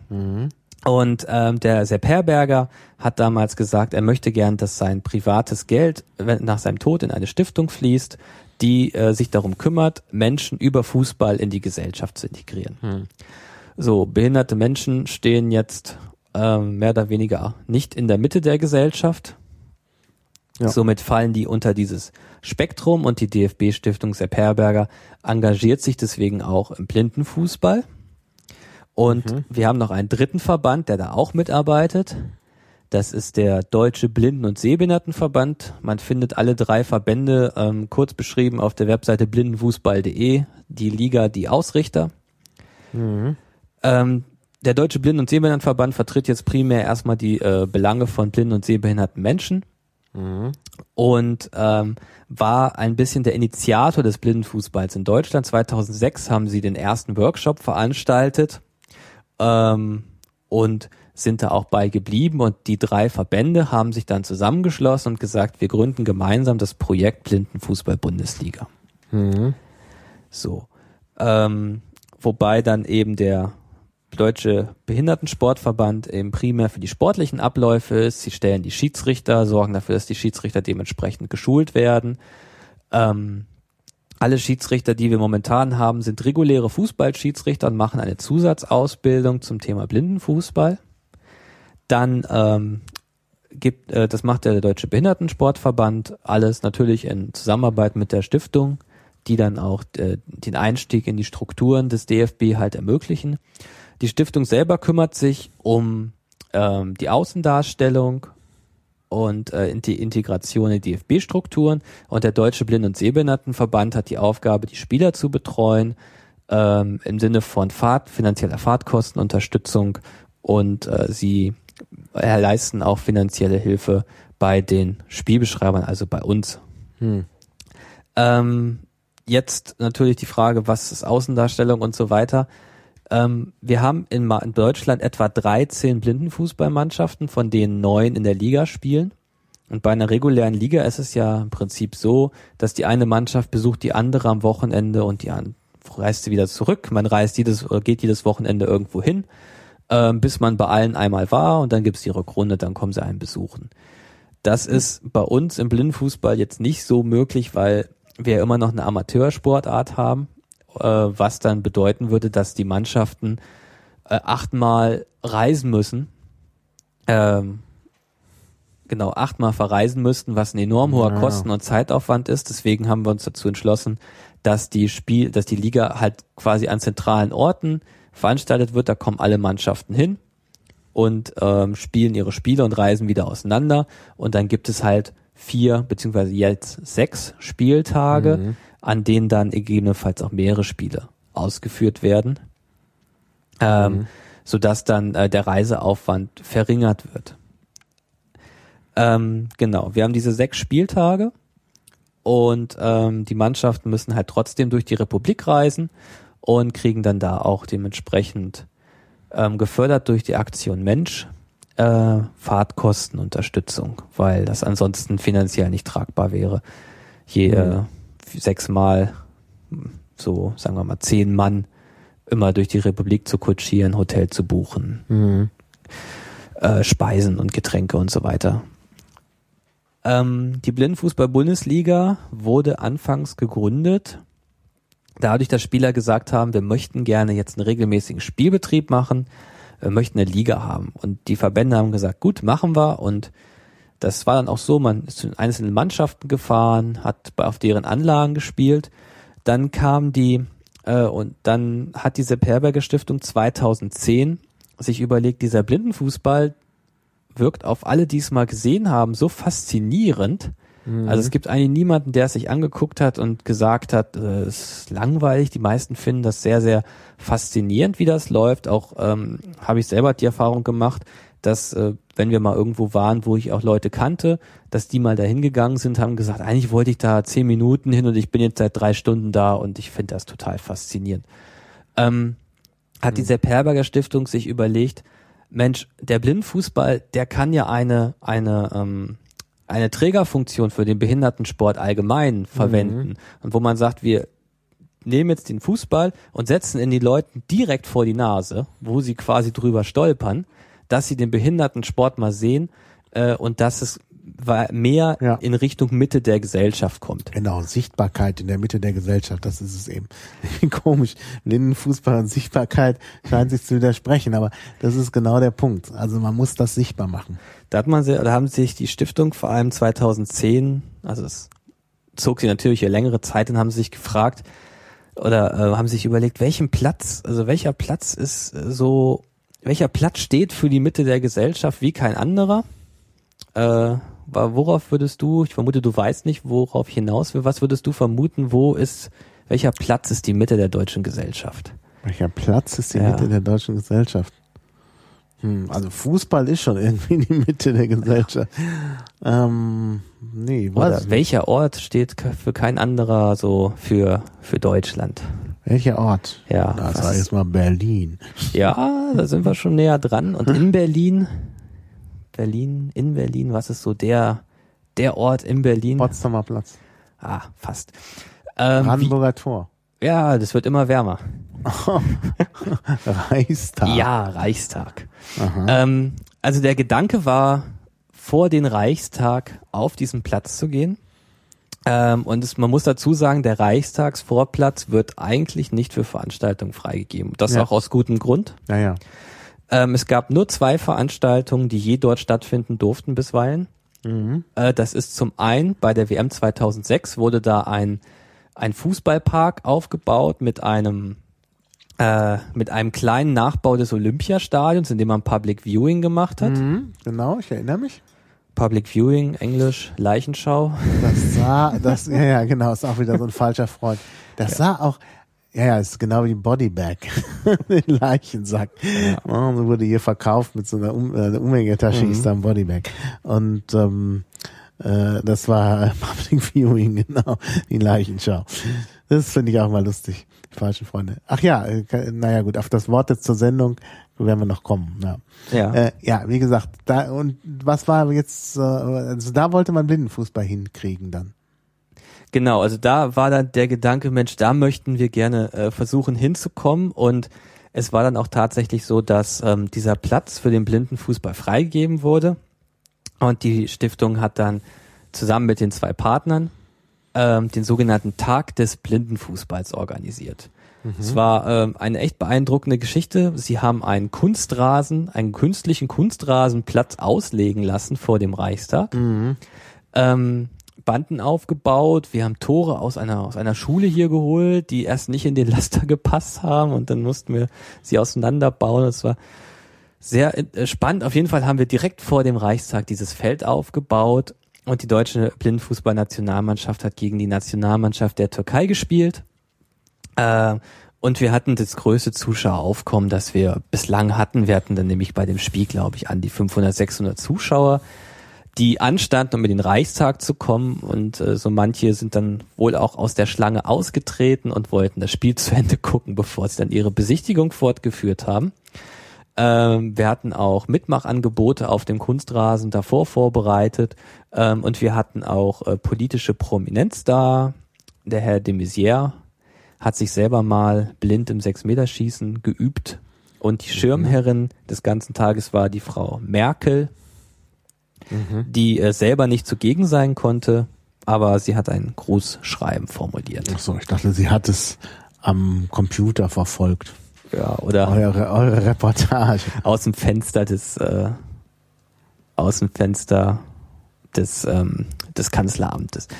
Nee, also das äh, war ein richtiger Erfolg. Alle waren begeistert, die da waren, auch von den ganzen ähm, prominenten, prominenten oder wichtigen Personen, die wir eingeladen haben aus dem Bereich des Fußballs. Und so ähm, hat der Geschäftsführer der Stiftung sich überlegt, Mensch, warum ziehen, greifen wir das nicht auf und nehmen die Liga auch und packen sie quasi in die Innenstädte, in die Einkaufszonen, wo ähm, die Leute eben bei ihrem samstäglichen Einkauf über den blinden Fußball quasi stolpern, um diese Sportart kennenzulernen. Das Ganze eben wieder mit Trägerfunktion für den Behindertensport allgemein. Ja. Also das, das ist die Mitte die Mitte Deutschland ist das Einkaufszentrum und nicht äh, der Platz von dem Reichstag. Also das ist Ah, das, ist, das verfolgt mich jetzt. ist auch ist auch nicht. Also das ist ja auch mal ganz ehrlich. Berlin ist auch nicht die Mitte Deutschlands, sonst so sehr so, so schön ich Berlin finde. Ja, es hat halt Symbolkraft, ne? Also wenn, wenn man sagt, Ja, man hat das da, was das Land quasi, ja, nicht, was das Land dasteht oder das Symbol für, für Deutschland quasi. Und wenn man da, wenn man genau da äh, den Behindertensport hinstellt oder sagt, hier haben wir Platz für Menschen mit Behinderung, ähm, dann ist das natürlich erstmal eine symbolische Aussage. Äh, würde ich jetzt mal behaupten. Ja, ja. Ja, gut.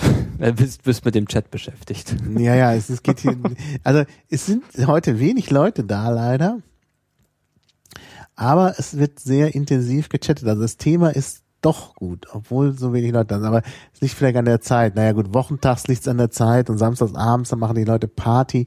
Ich muss wieder auf den Sonntagnachmittag zurückkommen. Das ist die einzige Chance. Und hier, Ja, ja, Ja. gut, okay. Ja, vielleicht, vielleicht habe ich ich gleich auch nochmal die? Gelegenheit, das nochmal alles schnell zu also ich lesen, muss was das da alles steht, lesen. drauf Es ist wirklich sehr viel, wird sehr viel getwittert, äh, nicht getwittert, ge geirzt. Ja, Im IRC läuft eine Menge. Ähm, da ging es mal um das Diskriminieren der Olympischen Spiele. Ja, tun sie. Also das, äh, ich finde, äh, man sollte den die Paralympics in die Olympics äh, integrieren. Das wäre auch viel interessanter, wenn das auch noch dabei wäre. ja, Ich weiß also, nicht, warum man das nicht macht. ja, sie hat doch die Frage, ob, äh, dann ob das logistisch überhaupt möglich ist. Man muss das Ja, olympische Dorf okay. dann doppelt so groß bauen. Ja, das. Aber das muss natürlich irgendwo das Ziel sein. Äh, zu den Olympics kann, äh, Olympics, Paralympics kann ich vielleicht am Ende nochmal zwei, drei Ja, Worte ja. sagen. Es gibt da nämlich auch Klassifizierung und da Ja. gab es auch letztens einen Skandal.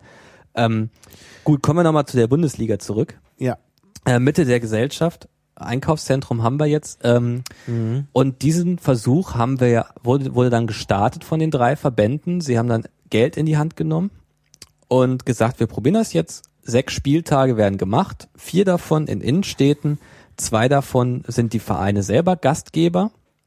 Und wir sind jetzt äh, nach zwei von drei Jahren ganz gut rumgekommen in Deutschland. Das ging los von, von ähm, Neumünster im Norden bis München im Süden, Heidelberg war dabei, Mannheim war dabei, äh, Chemnitz war dabei, ähm, Hannover war dabei. Äh, wo waren wir denn überall? Auf jeden Fall, ja gut, da haben wir schon mal einen, einen groben Rundumschlag gemacht. Äh, waren noch einige andere, kann man im Internet auf jeden Fall auch nachlesen. Wo wir dann immer diesen Kunstrasen in der Innenstadt aufgebaut haben mit den Banden drauf und dann den Spieltag gemacht, wobei da natürlich nicht jeder Platz ähm, in Frage kommen kann, weil es auch immer eine gewisse Ruhe geben muss. Denn wenn äh, da permanent äh, die Straßenbahn vorbeifährt oder eine sechsspurige Straße direkt daneben ist, dann ist ja Blindenfußball spielen äh, nicht so gut möglich. So, ähm, bestes Beispiel vielleicht auch für ein, eine Stadt, die sich sehr viel Mühe gegeben hat, war Neumünster. Da sind wir nämlich äh, auf dem zentralen Platz der Stadt gewesen, dem Großflecken, wie es genannt oder wie er heißt. Äh, fünf ich war in Gehminuten. Neumünster nur für diverse Veranstaltungen. Ja, ich, äh, Piratenparteitag war ja, Ja. da. Ähm, ich glaube, wir waren sogar eine Woche zu früh oder eine Woche zu spät. Sonst hätten sich die zwei Veranstaltungen überschnitten. Das wäre toll gewesen, aber nee, wir waren, glaube ich, zu Ja. spät. Ähm, ich war einmal zum Piratenparteitag und einmal zu einer Esperanto-Veranstaltung in Neumünster. Von daher kenne ich Neumünster eigentlich ganz gut, aber das habe ich nicht mitbekommen. Du gehst quasi vom Hauptbahnhof aus durch die Fußgängerzone durch und landest dann zwangsweise auf dem sogenannten Großflecken. Ähm, fünf Minuten vom Hauptbahnhof, absolut zentral in Neumünster. Neumünster an für sich eine nicht so große Stadt, aber ähm, sind dem Blindenfußball schon immer positiv gegenübergestanden. Sie haben ein Jugendturnier gemacht, wo ähm, auch immer ein Blindenfußballturnier integriert war. Und da haben sie sich auch einen Spieltag geholt und die haben es sogar so weit getrieben, dass die Busse, die da lang gefahren sind, ein Schritttempo-Fahrgebot hatten. Die sind dann da neben dem Spielfeld lang geschlichen und für alle anderen Autos war sogar die Straße nebenher gesperrt. Da haben die sich wirklich sehr, sehr viel äh, Mühe gegeben und äh, ist auch sehr gut angekommen in Neumünster. Einer unserer Ja. bestbesuchten Spieltage, über 5000 Leute über den kompletten Tag verteilt, haben sich das Ganze angeguckt.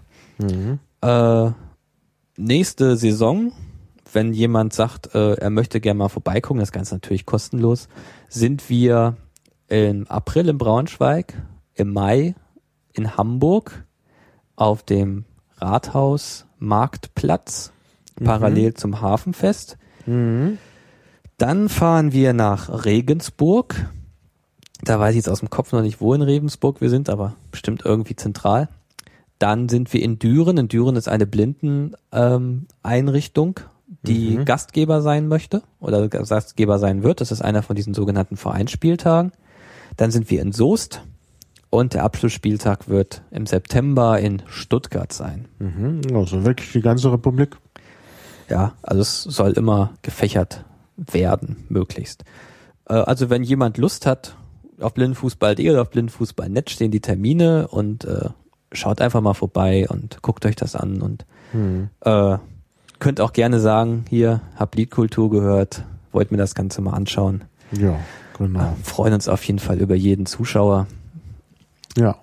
Und äh, Christian ist ja jetzt nicht nur Gast, sondern sogar Macher von Liedkultur, von daher. Genau. Ja. Also mich selber zu, Sicht, zu Gesicht- zu bekommen ist schwierig, weil ich hänge da meistens in dem Technikzelt rum, das in einem abgesperrten Bereich ist, damit auch die Spielbeschreiber ihre Ruhe haben. Äh, aber zumindest im Informationszelt, was ja auch so zumindest mir unterliegt, oder mit meinem Bereich unterliegt ist immer schlecht. Äh, mit meinem Bereich ist, äh, da kann man auf jeden Fall auch mal äh, vorbeischauen und freundlich grüßen. Die freuen sich über jeden, der Ja. kommt. Also der, den Christian erkennt ihr leicht. Der ist groß und hat eine dicke Brille auf, sieht trotzdem nichts und äh, hat ganz weiße Haare. Ja, meistens eine Mütze auf. Aber, Ach so, dann sieht man das nicht. Ja, aber Dann sieht man nur die weißen Augenbrauen. ja, der Typ, der immer die ganze Zeit irgendwie verwirrt durch die Gegend läuft, das Ja, Bin da genau. nicht. ist so ein bisschen so ein Nerd, genau, der Christian. Ja, ja, also von daher könnt ihr den leicht erkennen. ja. So, jetzt Wir haben uns ja auch so kennengelernt, ne? ja, ich habe dich Auf dem, auf dem Kongress. Da ja, ich habe dich irgendwann gesagt, angeschrieben. du willst mich treffen und dann hast du gesagt, äh, du erkennst mich leicht, ich bin groß und habe ganz weiße Haare. Ja, und dann war es kein Vertun, auch bei 3000 Teilnehmern. ja, Es fällt äh, auf. Ich habe dich auf dem Kongress angeschrieben und wollte dir mitteilen, dass man Genau. Ubuntu auch in Esperanto benutzen kann. Ja, ja, naja, das äh, Ja. weiß ich inzwischen. Hab das auch dann auf meinem Ubuntu installiert. Ich habe es auf Esperanto genutzt, auf Baskisch genutzt, einfach damit man eben auch mal verschiedene Sprachen hat. Jo, du hast jetzt gerade das Zitat des Podcasts gebracht. Was? Was denn? Äh, Christian erkennt man leicht am nerdtypischen auftreten. Stimmt, stimmt. Das ist natürlich auf so einer Nerd-Veranstaltung. Das ist genau diese, ähm, ja, wie sieht er denn aus? Ja, ähm, ja, so dunkle Haare, ähm, ja, so mittelgroß und er trägt ein schwarzes T-Shirt. Ja. Ja, was, was dann auch immer nerd-typisch ist. Ja, schwarzes T-Shirt tragen wir sogar alle, das ist Dienstkleidung. ja.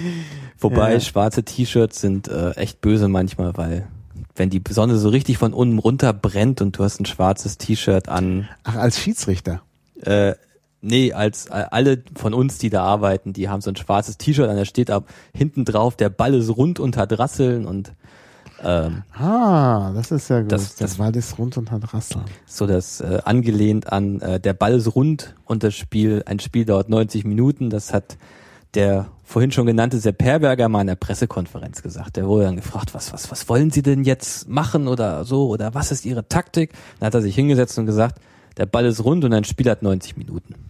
So. um, und ist damit dann den Reportern, Ja. es gibt, gibt viele, äh, Ja, viele guter Spruch. Ich kenne den auch, ja, ja, aber das mit den Rasseln kannte ich noch nicht.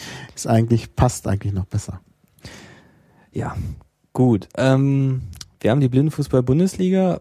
Äh, es gibt auch Turniere, beziehungsweise wir sollten auch mal Ja, das auf war die ja noch- Mannschaften zu sprechen kommen. Oh ja, ja, die Mannschaften.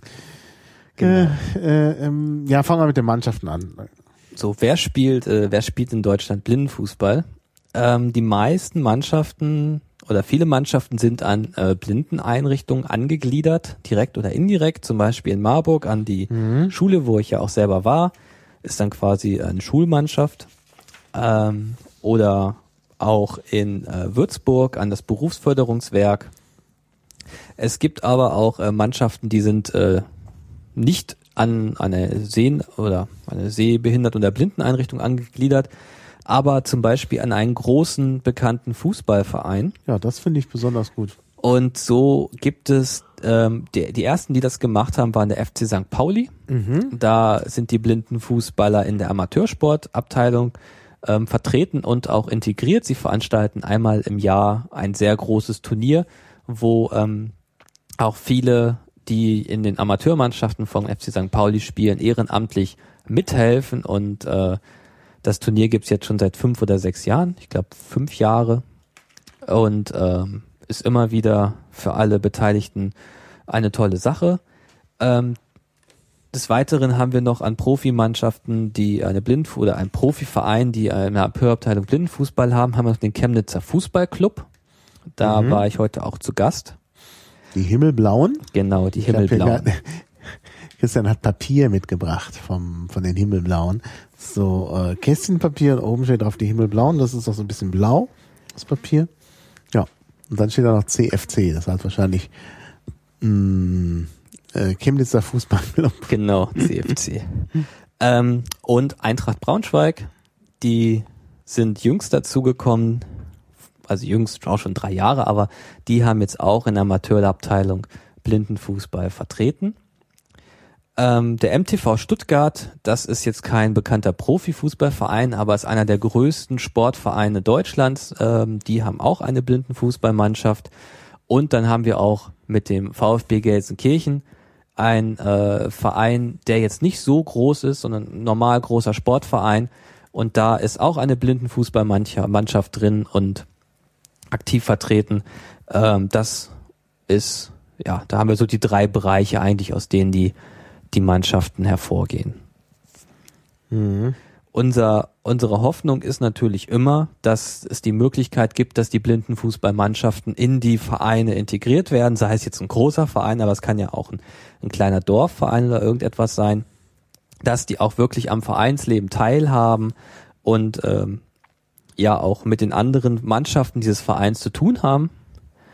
Ähm, ja, das ist ähm, weitestgehend da, wo es eben angegliedert ist, auch gegeben ähm, aber eben auch nicht überall. Wenn wir Blindenfußballmannschaften bei blinden Einrichtungen haben, da ist jetzt der Kontakt zu den sehenden Mannschaften nicht unbedingt gegeben, weil sie ja meistens auch gar keine haben. Äh, genau. So viel dazu, wie ähm, die Jugendarbeit, äh, obwohl du wolltest ja noch eine Frage gestellt zu Turnieren. Ja. Dann machen wir die erst nochmal. Äh, Ja, danke, dass du mir jetzt das Fragestellen schon abnimmst, aber du hast recht. Zu Turnieren wollte ich fragen. Ähm, genau, also Turniere, ähm, ja, sind so eigentlich zwei Sachen in Deutschland, die wir haben. Zum einen haben wir eben die Blindenfußball-Bundesliga mit sechs Spieltagen und die, die Turniere, die äh, von den Vereinen gegeben werden. Da ist es dann halt so, dass man in der Regel einlädt, die anderen Mannschaften, entweder schreibt man es offen aus oder für ähm, eine begrenzte Teilnehmeranzahl, dann reisen die halt, reisen die halt dahin und spielen ein paar Spiele. In der Regel ist es eine lockerere Atmosphäre als bei der Bundesliga. Man lässt doch mal zwei Grade sein. Also wenn eine Mannschaft zu wenig Spieler hat, dann kommt noch ein Spieler von der anderen Mannschaft und spielt dann da mit. Das Ah, ist bei ja. der Liga undenkbar. Ja, Äh, allerdings. Das, ja. Wäre ja sonst auch ungerecht. Aber äh, bei Turnieren wird da halt mal zwei Grade sein gelassen. Und äh, die Blindenfußballgemeinde in Deutschland setzt sich etwa 70, 80 Leuten zusammen. Das heißt, irgendwo kennt auch jeder jeden und Ja, es wird es wird ein ähm, es wird ein äh, ja, es wird auch meistens ein bunter Abend gemacht, wo man zusammensitzt, was isst oder ja. Ja, Oh, ich habe einen Fehler gemacht. Das heißt, fünfe gerade sein, nicht zwei. ja. Gerade Wir, ermahnt. wir haben es schon verstanden. Ach, Ja. bist ermahnt von dem Chat. Ja. Äh, Im 1 zu 1 Chat aber. Ach so, nicht ich dachte im schon, IRC. weil ich gar nicht gesehen habe. Äh, ja. Nee, ähm, also da wird auch sehr viel Wert auf Gemeinschaft gelegt und ähm, oftmals kriegen Veranstalter auch Sponsoren an die Hand, sodass es dann auch möglich äh, ist, dass äh, die Gäste auch zum Essen eingeladen werden. Äh, da gibt es auch Turniere, wo das passiert ist. Die Stadt Leipzig hat sich da letztes Jahr zum Beispiel besonders hervorgetan. Sie haben leider bei der Vergabe der Ligaspieltage ähm, ja, die Frage von Joy nehme ich gleich mit.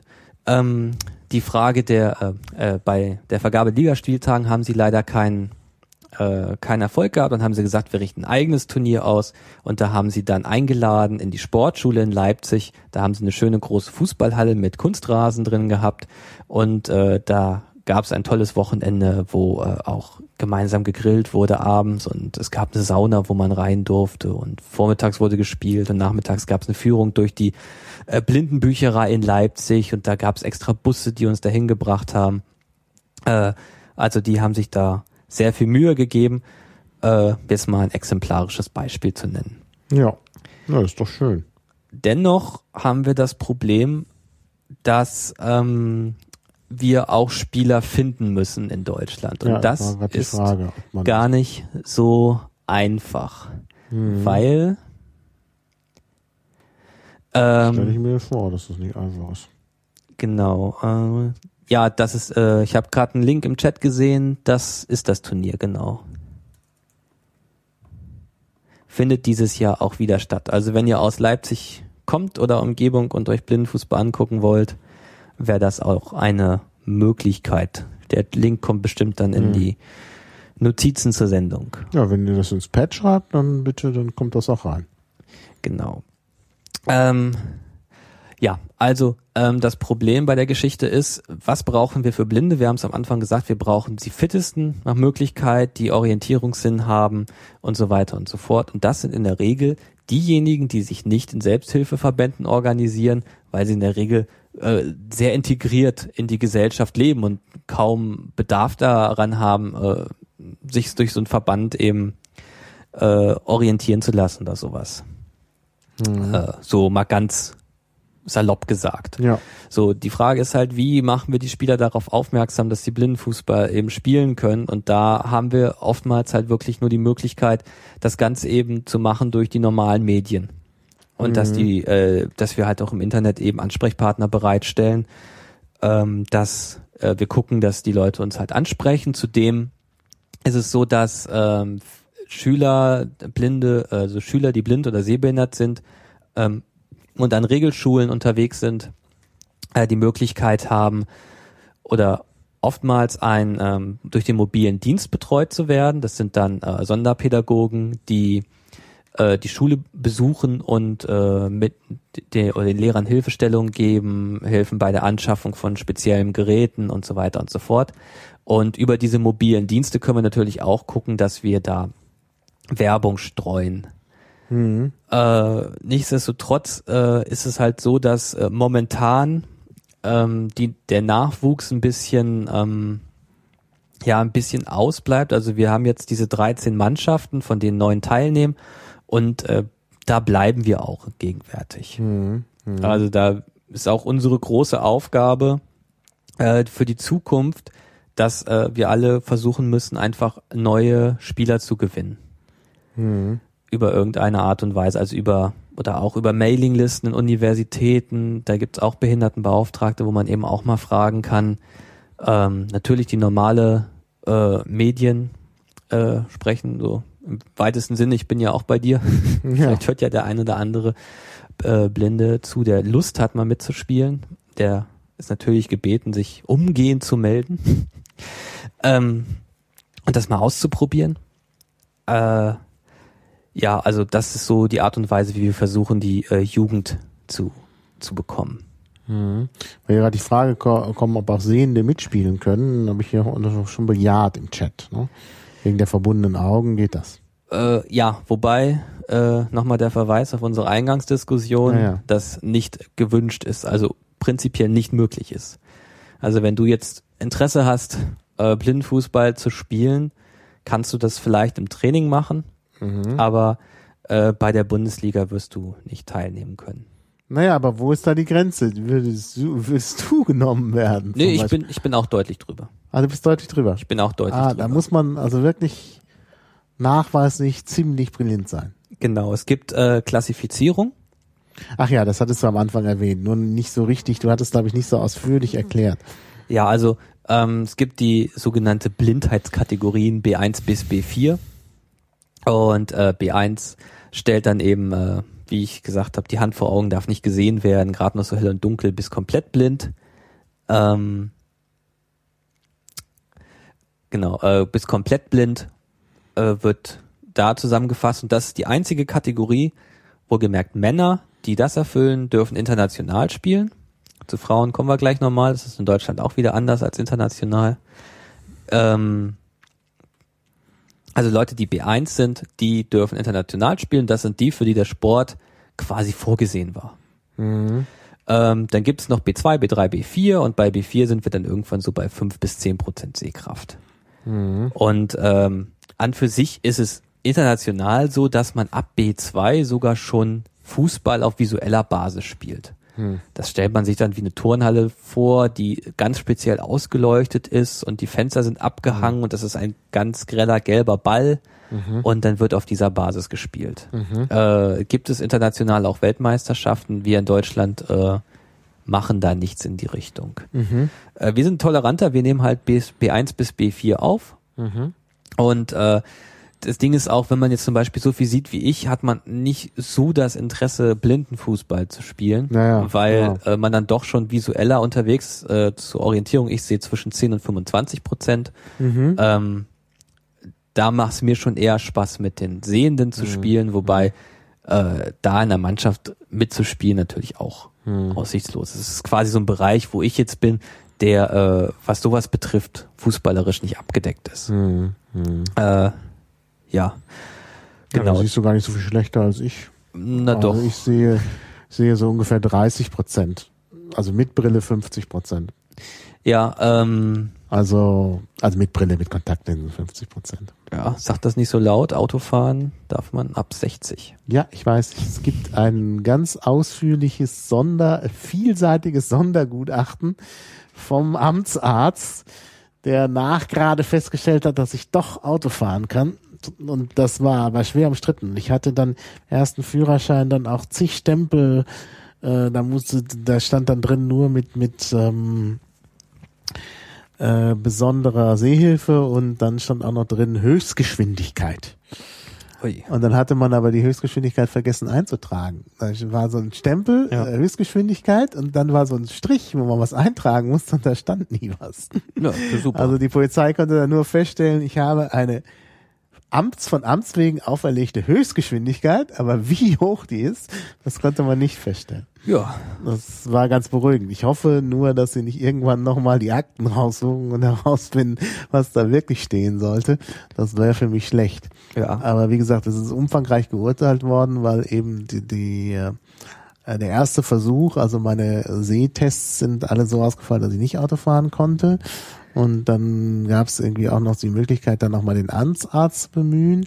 Der hat dann auch irgendwie gesagt, nö, nö, das geht ja gar nicht. Und dann äh, haben sich meine Eltern zum Glück noch ein bisschen dahinter geklemmt. Und dann ist noch ein Gutachten äh, eingeholt worden von einem anderen Arzt. Ähm, und dann ist daraus hervorgegangen, dass unter Auflagen das Autofahren durchaus möglich ist. Und dann habe ich, bin ich viele äh, Tausende, Hunderttausende Kilometer unfallfrei gefahren. Nur jetzt fahre ich kaum noch, weil es mir einfach keinen Spaß mehr macht. Aber ja, Muss man ja in Berlin auch nicht. nee, ich, mag das mit dem Autofahren überhaupt nicht. Es liegt vielleicht auch daran, dass es schon für mich ein bisschen schwieriger ist als für andere. Aber ich bin unfallfrei gefahren. Ja, ich auf dem Fahrrad komischerweise auch. Ja, Bisweilen. Fahrrad auch. Obwohl das eigentlich komplett ausgeschlossen ist, dass ich das machen dürfte. Aber ich bin tatsächlich sogar auf dem Fahrrad weitestgehend versichert. Oh, B4 circa 30 Prozent Sehkraft. Naja, ich bin knapp über 30 Prozent, also von daher komme ich für B4 nicht mehr in Frage. Gut, äh, zurück zum Thema. B4 ist 30 Prozent. Da hat hier einer im Chat gefunden. Das ist interessant. Ah nee, weiß ich nicht. Ist ja einfach, wer war es denn? Unnamed hat das, nee, unnamed, genau, hat das hier einfach reingeschrieben. Vielleicht ist es hören. Nur Dann, dann wird das vielleicht stimmen. Wird das vielleicht stimmen. ja, das finden, können wir Ja. recherchieren. Ja. Wikipedia wird's wissen. ja, es sind doch diese sportlichen Raffinessen, das ist nicht komplett mein Bereich. Dieses, äh, Ich habe mal irgendwie gehört, dass Skala bei mit 10% Schluss ist. das ist, äh, diese Skala ist speziell für Sport. Ja, die ist nur für Sport. Wie heißt die denn, diese Skala? Wenn ich das bei Wikipedia finden soll? Das ist eine gute Frage. Ich guck mal, ob ich das, ich frage mal die entsprechenden Leute und reiche dir das nochmal Ich gebe einfach mal das. Suchwort Blindensport ein, aber irgendwann äh, umgeleitet auf Behindertensport. Na, das hilft ja nun nicht sehr. Äh, Wird es auf jeden Fall irgendwo geben müssen, die Klassifizierung. Auf Äh, der Seite Blindenfußball sehe ich das nicht. nee, nee, nee, die Blindenfußballseite, die, äh, die hat das auch. Ich denke, da Nicht. hast du mitgearbeitet. Ja, aber ähm, diese Klassifizierungsgeschichten, die äh, werden ja von Augenärzten gemacht und so weiter. Ach so, das will Da man dann gar nicht wissen. gar keinen genau. Schrieb. Also man, vielleicht, wenn es jemanden interessiert als Spieler, geht man halt mit einem Vordruck zum Augenarzt. Der Augenarzt füllt den aus und dann bekommt man einen Spielerpass, in dem drin steht, was man für eine Kategorie hat. Und man wird auch, muss auch einen Sportgesundheitspass vorweisen. Das muss man aber generell, wenn man Sport im Verein treiben möchte, in dem einfach gesagt wird, dass man äh, keine Krankheiten haben, die irgendwie zur Folge haben, dass man als Spieler sofort umkippt, wenn man irgendwie weiterführend Sport treibt.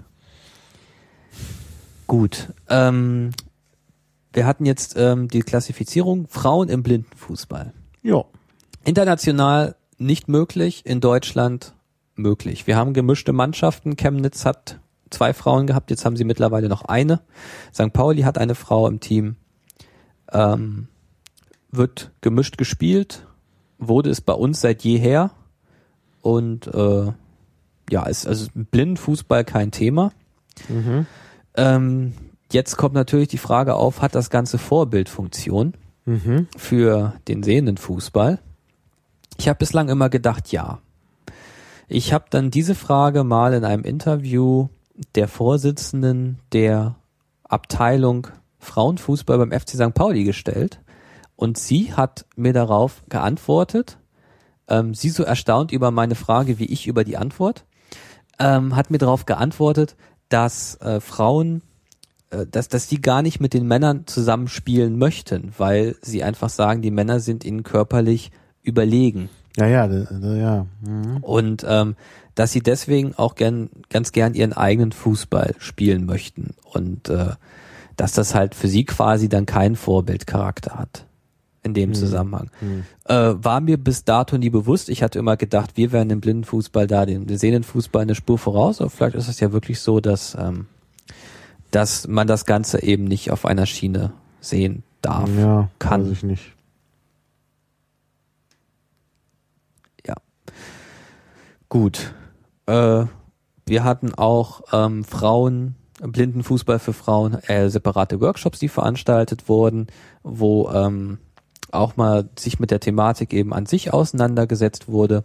Ähm, es gibt auch die ein oder andere Frau, das ist im Blindenfußball dann sogar auch so wie im Sehnenfußball, die sagt, ihr ist das generell einfach zu hart, ähm, da von so manchen Leuten umgebolzt zu werden. Ähm, Ja.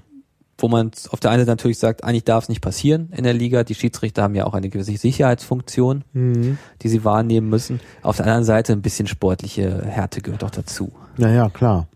Ja, das ist ja einzusehen. Ja. Gut. Den einzigen Punkt, den du vielleicht auf deiner Liste hattest, ich stelle mir halt die Fragen selber. Ja, nee, nee, ja, der, äh, also Turniere hatten wir schon abgearbeitet. Und ich vermute, du Ja. möchtest jetzt noch wissen, wie es außerhalb Deutschlands aussieht. Genau. Genau. Ähm, also wir haben in Deutschland die einzige Liga, die als solche, ähm, die als solche, also auf jeden Fall europaweit, die als solche ausgesch oder funktioniert. In Europa selber haben wir natürlich noch äh, diverse Mannschaften, äh, Länder, in denen Blindfußball gespielt wird. Allen voran sollte man mal Spanien, England erwähnen, ähm, aber auch Frankreich, Griechenland und die Türkei äh, sind da aktiv und haben auch äh, Nationalmannschaften. Griechenland, Spanien und England waren deutlich früher dran als wir. Die spielen das schon seit Anfang der 90er. Ähm, man trifft sich immer mit den Nationalmannschaften zu Europameisterschaften. Ähm, erstmal innerhalb Europas und da wird dann nämlich der Teilnehmer für die Weltmeisterschaften quasi ermittelt. Das Ganze findet alle zwei Jahre statt und danach gibt es halt im Wechsel Weltmeisterschaft oder Paralympics. Also Europameisterschaft, Weltmeisterschaft, Europameisterschaft, Paralympics. Und die Teilnehmer sind jeweils die Gewinner der manche Meisterschaften der verschiedenen Kontinente. Ähm, international repräsentiert wird oder, oder geregelt wird das Ganze von der IPSA. Das ist die äh, International Blind Sport Association mit Sitz in Spanien. IPSA.es ist die Domain, die man dabei sich angucken möchte. Ähm, äh, initiiert wurde die komplette Sportart in Brasilien. Da hat man sich nämlich in den Ja, Geschichte, das steht auch noch auf meinem. Aber da, sag mal, das ist vielleicht besser, wenn wir das so angehen. Da hat man sich nämlich in den 60er Jahren überlegt, dass äh, oder da waren einfach äh, Menschen, die blind waren. Brasilien ist ja ein fußballverrücktes Land. Da spielt ja jeder junge Fußball Ja, ja, gefühlt. klar. ähm, und da hat, haben sich die Blinden überlegt, wir möchten gerne auch Fußball spielen. Beziehungsweise Futsal. Und dann Futsal, also Hallenfußball, aber erstmal Fußball. Da haben sie sich auf dem Feld gestellt und gespielt und dann war immer der Ball weg. Und dann haben sie gesagt, es ist blöd, dass immer der Ball weg ist und dann äh, haben sie so gemerkt, gut, wir stellen die zwei Banden auf. Wann war das ungefähr? 60er Jahre. 60er Jahre. Ah ja, ja, da ging es auch hoch, hoch her, ja. Ähm, wir stellen mal zwei Banden auf und ähm, so hat sich das Ganze entwickelt. In Brasilien ist Futsal, also der Hallenfußball, ähm, sehr beliebt. Und ähm, der Blindenfußball orientiert sich mit den Regeln nämlich an diesem Hallenfußball. Dieser Futsal, äh, wenn man das anguckt, da wird man feststellen, dass äh, die Foulregeln zum Beispiel sehr ähnlich sind wie beim Fußball und so weiter. In Deutschland ist Futsal nicht so bekannt, das ist eine Sportart, die halt ganz gerne von Studenten gespielt wird, weil sie äh, nicht so brutal ist wie Fußball zum Beispiel und äh, in der Halle funktioniert und Ja, ja. etwas lustiger ist. Ähm, die Brasilianer haben damit angefangen und Anfang der 90er ist das dann irgendwie in England aufgekommen. Und äh, über Brasilien, wie es momentan aussieht, gibt es unterschiedliche Aussagen. Die einen sagen, in Brasilien ist Blindenfußball genauso eine Profisportart wie überall auch. In anderen Ländern auch. Und äh, letztens habe ich aber gehört, dass das äh, alles etwas übertrieben ist. Die haben auch ihre Turniere und ihre Ligen und wenn sie halt international was reißen, dann kriegen sie halt auch ihre Gelder dafür. Aber dass es da wirklich Profispieler gibt, die nichts anderes tun als Blindfußball spielen, äh, das ist wohl nicht so. Auch wenn man, wenn man sich das Spiel anguckt, denkt, dass das so sei. Äh, dann wären noch zu nennen Argentinien und China. Über die wissen wir aber eigentlich kaum was. Außer, dass sie ziemlich gute Mannschaften gut, haben. Argentinien, das ist ja ein westliches Land, da müsste man ja eigentlich einiges wissen.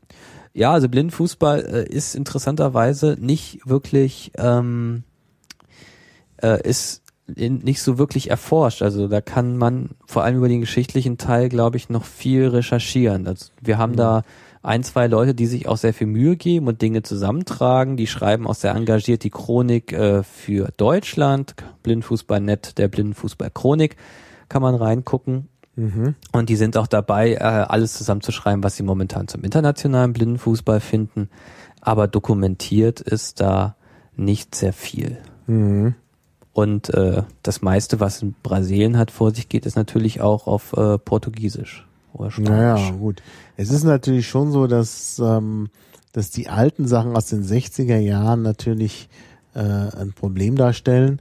Aber ich denke, ich denke, das, das ist jetzt anders. Wenn jetzt alles im Internet passiert, dann dürfte das doch kein Problem mehr sein, die Dinge daraus zu finden.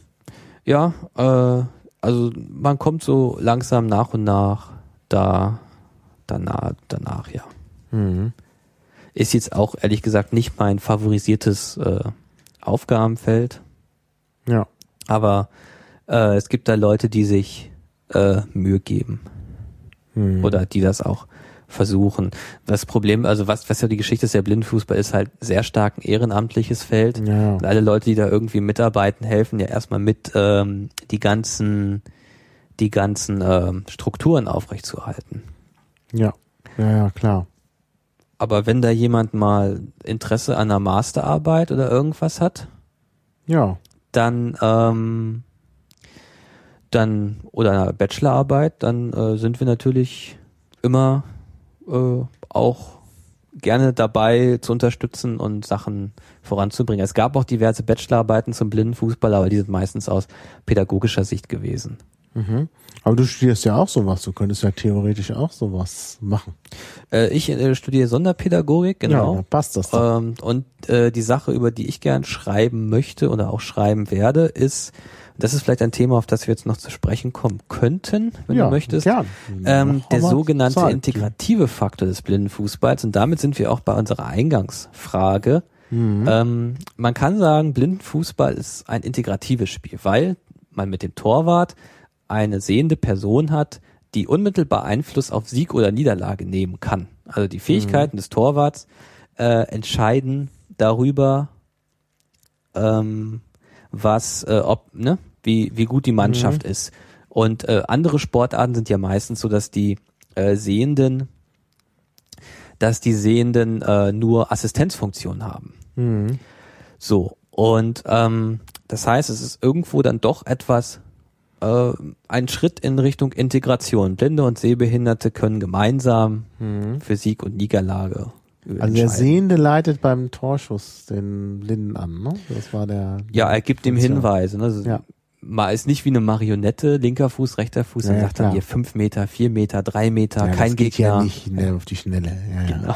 Sowas in der Also, ja. Ähm, also hat diese Funktion im Torball und im Goalball zum Beispiel, ähm, äh, ist es ja so, dass, dass die Spieler halt auf die Matte geführt werden und äh, der Schiedsrichter dann halt, oder dass es halt Leute gibt, die die Bälle holen. oder So. Und beim Blindfußball ist da wirklich der Torwart ähm, Faktor für Sieg und Niederlage. Das heißt, man arbeitet gemeinsam. Kann man sagen, das ist ja eigentlich schon ein guter Schritt in Richtung Integration, weil man sagt, gut, äh, man hat eine Sportart gefunden, die beide spielen können, jeder entsprechend seinen Fähigkeiten. Ähm, jetzt gibt es aber auch andere Beispiele, möchte ich mal den Rolli-Basketball nennen, die f- arbeiten, das habe ich am Anfang auch angedeutet, mit ähm, sogenannten Handicapped Points.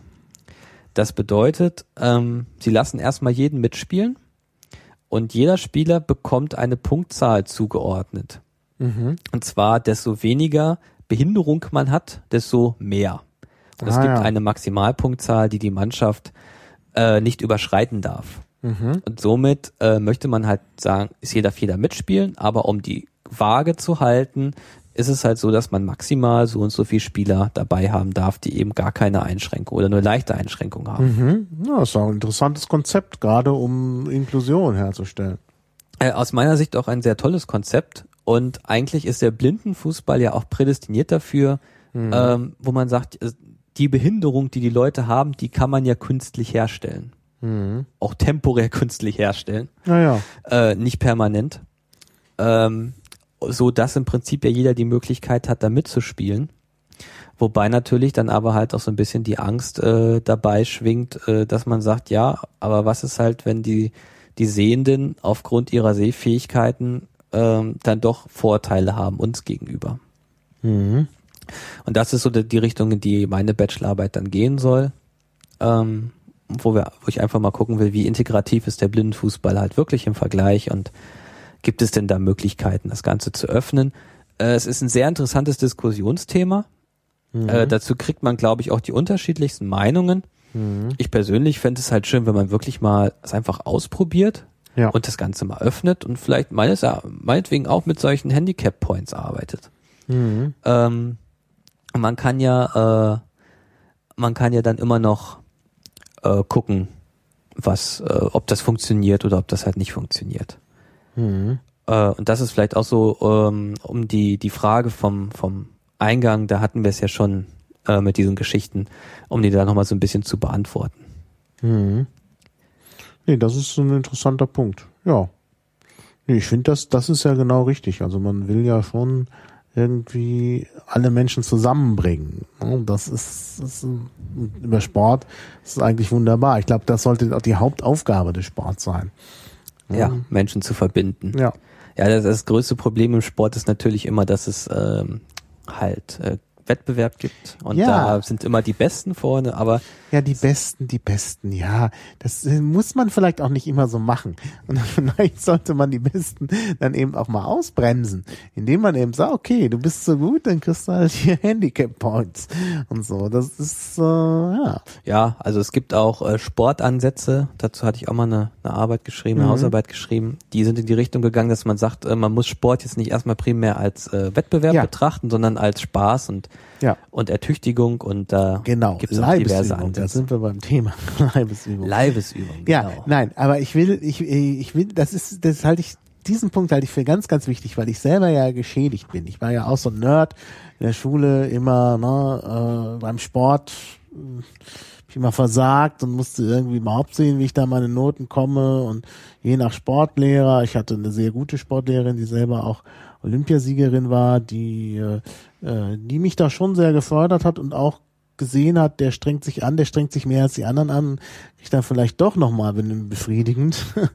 äh, äh, aber ich hatte andere äh, Lehrer, ich hatte einen sehr sadistischen, der sich dann immer besonders gefreut hat, wenn ich nicht über äh, äh, am Reck mit dem Aufschwung hochkam. Ähm, also das hat mich alles schwer traumatisiert gegenüber dem Sport. Und von daher wäre ich sehr dafür, das mal komplett umzustellen, dieses ganze Zeugs mit, mit Sport und Leistung. Ja, Leistung schon. Also ich bin nicht der Meinung, dass jetzt äh, es ist jetzt darum geht, dass es, dass die, die, die viel können, nicht noch mehr können müssen. Das ist auch wie in der Schule eigentlich.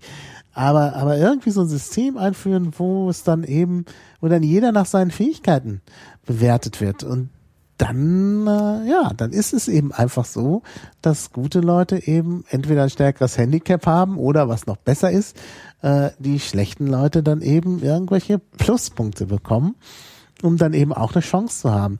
Denn das ist ja wie in der Spieltheorie, das ähm, sagt er zeitweise ja immer, ne, wenn man irgendwie von vornherein schon keine Chance hat, dann hat man keine Lust mehr auf das Spiel. Und so ist es eben auch in der Gesellschaft, nicht nur beim Sport, überall.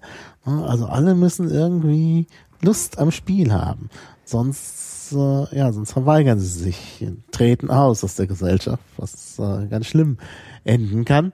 Ähm, also von daher, das, das ist, das ist glaube ich, ganz, ganz wichtig.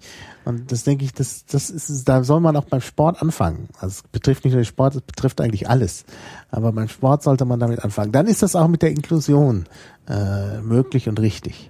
Also es ist, wie gesagt, in der Schule ist halt auch so.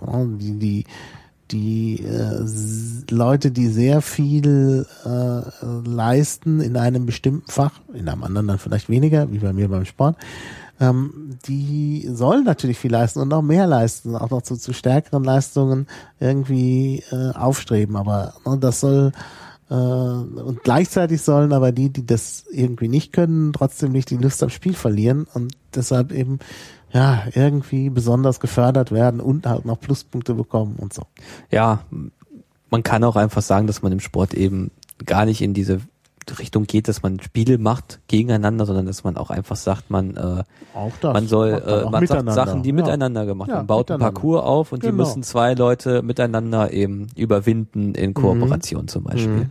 Und da gibt's halt immer Sachen, die sich bedingen. Der eine ist größer, der andere ist kleiner, der passt hier durch, der andere hat dafür mehr Kraft. Also es gibt Mhm. da äh, viele Möglichkeiten. Es haben sich auch viele Menschen darüber Gedanken gemacht. Also es gibt auch äh, Literatur darüber. Mhm. Wenn es von Interesse ist, kann ich auch gern mal so ein paar Bücher äh, in die Shownotes werfen, Ja, mach doch die ich mal. für meine Das ist- Recherche benutzt habe. Das ist sehr gut. Ja, ein bisschen Quellenangaben. Wir wollen ja hier auch unsere Quellen offenlegen.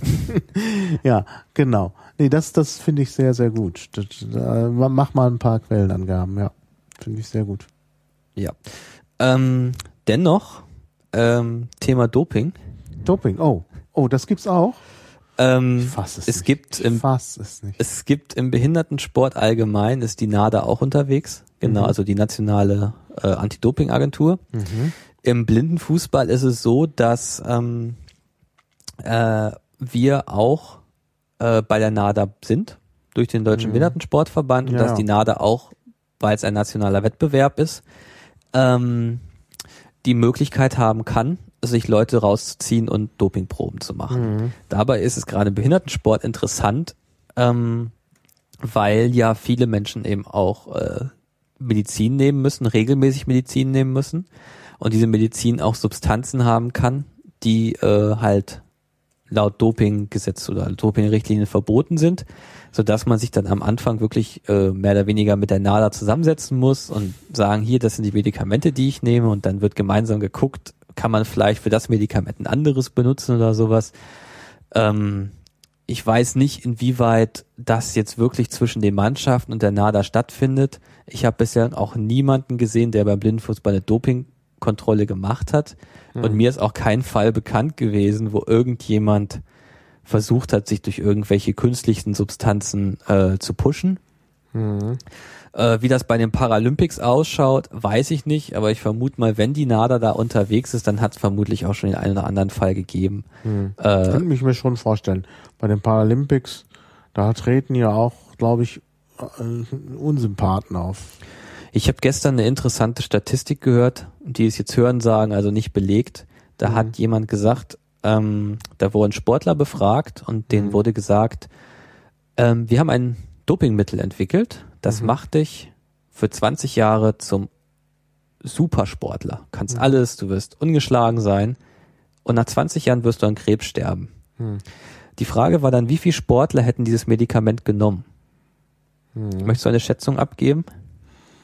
Tja, also so die, ich bin ja traumatisiert.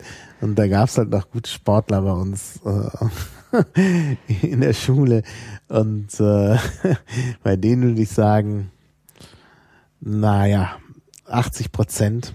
Nicht schlecht, 90 Prozent der Sportler hätten das genommen. Prozent. Also 90 Prozent der Sportler hätten einen Tod mit 30 Hm. oder 40 Jahren in Kauf genommen dafür, dass sie 20 Jahre Ruhm haben. Boah. Das lässt tief flicken, ja. Na gut, ich meine, wenn du, wenn du 16 bist, äh, ist halt über 30, ist jemand, der über 30 ist, halt schon scheintot. Das ist ja Ding, ist ja auch klar, das ist ja fast doppelt, das dann nochmal das ganze Leben dazu. Aber wenn man halt Ja, man darf auch beim Profifußball nicht vergessen. ähm, in meinem Alter das- sind ja. 20 Jahre schon eine Menge.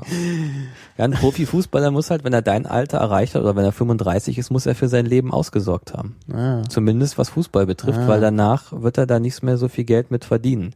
ja. Ähm, ja, also wenn, wenn jemand, äh, wenn jemand im Chat noch Lust hat, diese Statistik, die ich gerade irgendwie aus dem Hörensagen erhalten habe, wenn jemand die findet und äh, in die Shownotes werfen kann, das wäre natürlich Das eine super Geschichte. Super. Also der Chat hat eine Aufgabe. Das ist mir äh, gestern äh, so beim Vorabend des Turniers mal zugerufen worden und ich bin selber aus allen Wolken gefallen. Ich habe 30 Prozent geraten. Mhm. Äh, aber Naja, nee, nee, Gut. das ist schon, also Sportler, ich habe auch nette Sportler kennengelernt in meinem Leben, aber ich habe auch wirklich sehr seltsame Typen da kennengelernt. Ja. gut. So, also meine, meine äh, Fragen habe ich soweit abgearbeitet. wenn es noch äh, Fragen aus dem Chat gibt. Da fragt dann, was machen denn die ADHSler? Ja, ich weiß nicht. Das ist, glaube ich, mehr eine Krankheit als eine Behinderung. Weiß ich nicht genau. Ja, äh, vor allem ist dann auch äh, die Frage, ob ähm, Mittel, die sie ruhiger stellen oder die die Konzentration steigern, Mhm. im Sport wirklich wichtig sind. Hm. Oder ob, ob man vielleicht sich schon von sofern ähm, Hm. weit, weitestgehend austoben kann. Ja, Ritalin wird da genannt. Ähm, wobei ADHS ist, soweit ich jetzt weiß, zumindest bei uns im Studium sagt man, äh, ist jetzt die, die neue Volkskrankheit. Also, sobald ein Kind irgendwie mal auffällig Ja, ja. gegen die Wand haut, dann ist er gleich ADHS. Ja, ja. Hat er ADHS und Ja, äh, Nee, man muss auch nicht unbedingt mit Ritalin behandeln. Mhm. Es gibt auch die Möglichkeiten, da anders ähm, vorzugehen. Ja, ja. Also ich bin ja bin ja so ein Fall, ich bin jetzt ja die Gnade der frühen Geburt. Das kannte man äh, noch nicht, als ich zur Schule gegangen bin. Also war ich halt ein bisschen hibbelig und komisch, aber es hat niemanden gestört. Und ich war eben auch leicht auf diesem Trip. Ähm, und ich stelle mir vor, wenn es das damals schon gegeben hätte, so wie ich meine Eltern kenne, hätten die mir das gleich verschreiben lassen und ich wäre ganz furchtbar äh, zugeworfen worden mit Drogen. Äh, und ob das dann alles viel besser gewesen wäre, weiß ich nicht. Ähm, Also ich musste halt, ich war halt ein bisschen, ja, sehr unruhig und so und habe alles Mögliche im Unterricht noch gemacht und dann wurde ich halt in der Grundschule eben auch mal äh, ne, ins, ins Nachbarzimmer. Da gab es so ein Zimmer mit einer Glasscheibe ja. gesteckt, weil ich halt äh, für so viel Aufruhr gesorgt hatte. Aber das war's dann auch und dann hat sich meine Mutter noch ein bisschen aufgeregt und gut war's. Aber ich glaube, das, ich meine, ich war da auch nicht immer glücklich, aber mit Medikamenten auf den Dauer wird man, glaube ich, auch nicht glücklich. Also ich halte die Herangehensweise für falsch. Aber das ist ein anderes Ja. Thema. Da mache ich nochmal einen Podcast mit, äh, mit Christopher Lauer, aber dann vielleicht nicht bei Liedkultur oder vielleicht doch. Zum Thema ADHS. Ja, also äh, die Kulturen des ADHS. meine Quelle hat gerade auch nochmal gesagt, äh, äh, mal, äh, Pippi Langstrumpf ist äh, ein Beispiel für eine ADHSlerin. Würde Mhm. man so diagnostizieren, beziehungsweise die meisten Astrid Lindgren-Figuren äh, würden heute eine ADHS äh, Diagnose kriegen. Also sie hat auch geschrieben, das wäre ein Thema für einen eigenen Podcast. Ja, ja, da müssen wir dann machen. Und äh, es gab doch auch, ähm, Christopher Lauer war ja auch mal zu Gast in so einer Talkshow, Ja, ja. wo der Moderator dann auch den ADHS-Contest mit ihm gemacht hat. Und Ja, ja. Ja, das war Ja. Klamauk. ja, das alle, Klamauk. alle haben das ist, ADHS. Das ist ja, viele haben das. Ich glaube schon. Und Ritalin ist äh, auch irgendwo einfach eine böse Sache, weil Ja, es konzentrationssteigernd wirkt und Ja, ja. Äh, auch du, süchtig Ja, machen das, kann. deshalb macht es ja auch so Und die Frage ist, muss man diese Kinder dann mit Medikamenten zwangsweise ruhig stellen? Also muss man Mhm. jemanden mit Medikamenten ruhig stellen? Kann man nicht auch andere Herangehensweisen Mhm. nehmen? Äh, ist in der Sonderpädagogik auch mal so eine Sache, ne? Muss man alles mit Medikamenten behandeln? Ja, ja. Also, ne? Ja. Und müssen wir den Menschen uns so zurechtbiegen oder können wir das auch anders machen? Äh, Mhm. ja die Gesellschaft kann sich vielleicht auch ein bisschen verändern. Ich finde einfach auch gerade solche Sachen, da, da muss die Gesellschaft vielleicht ein bisschen toleranter mit umgehen. ja. Ne? Also es gibt, Also- soll durchaus auch Leute geben, denen Medikamente wirklich helfen. Und ich glaube, Christopher Lauer hat das, ja auch ist gesagt. sicherlich richtig, ja, ja. äh, als bekanntestes Beispiel. Aber man muss jetzt nicht sofort, wenn ein Kind in der Stunde mal auf den Tisch haut, den gleich Ritalin reindrücken. Ja, aber wie gesagt, wir sind da außerhalb des Themas, da bin ich ja, Ja. nicht darauf vorbereitet, das sage ich jetzt irgendwie, so was ich mir so denke, das ist, ähm, äh, das, das äh, ist unseriös.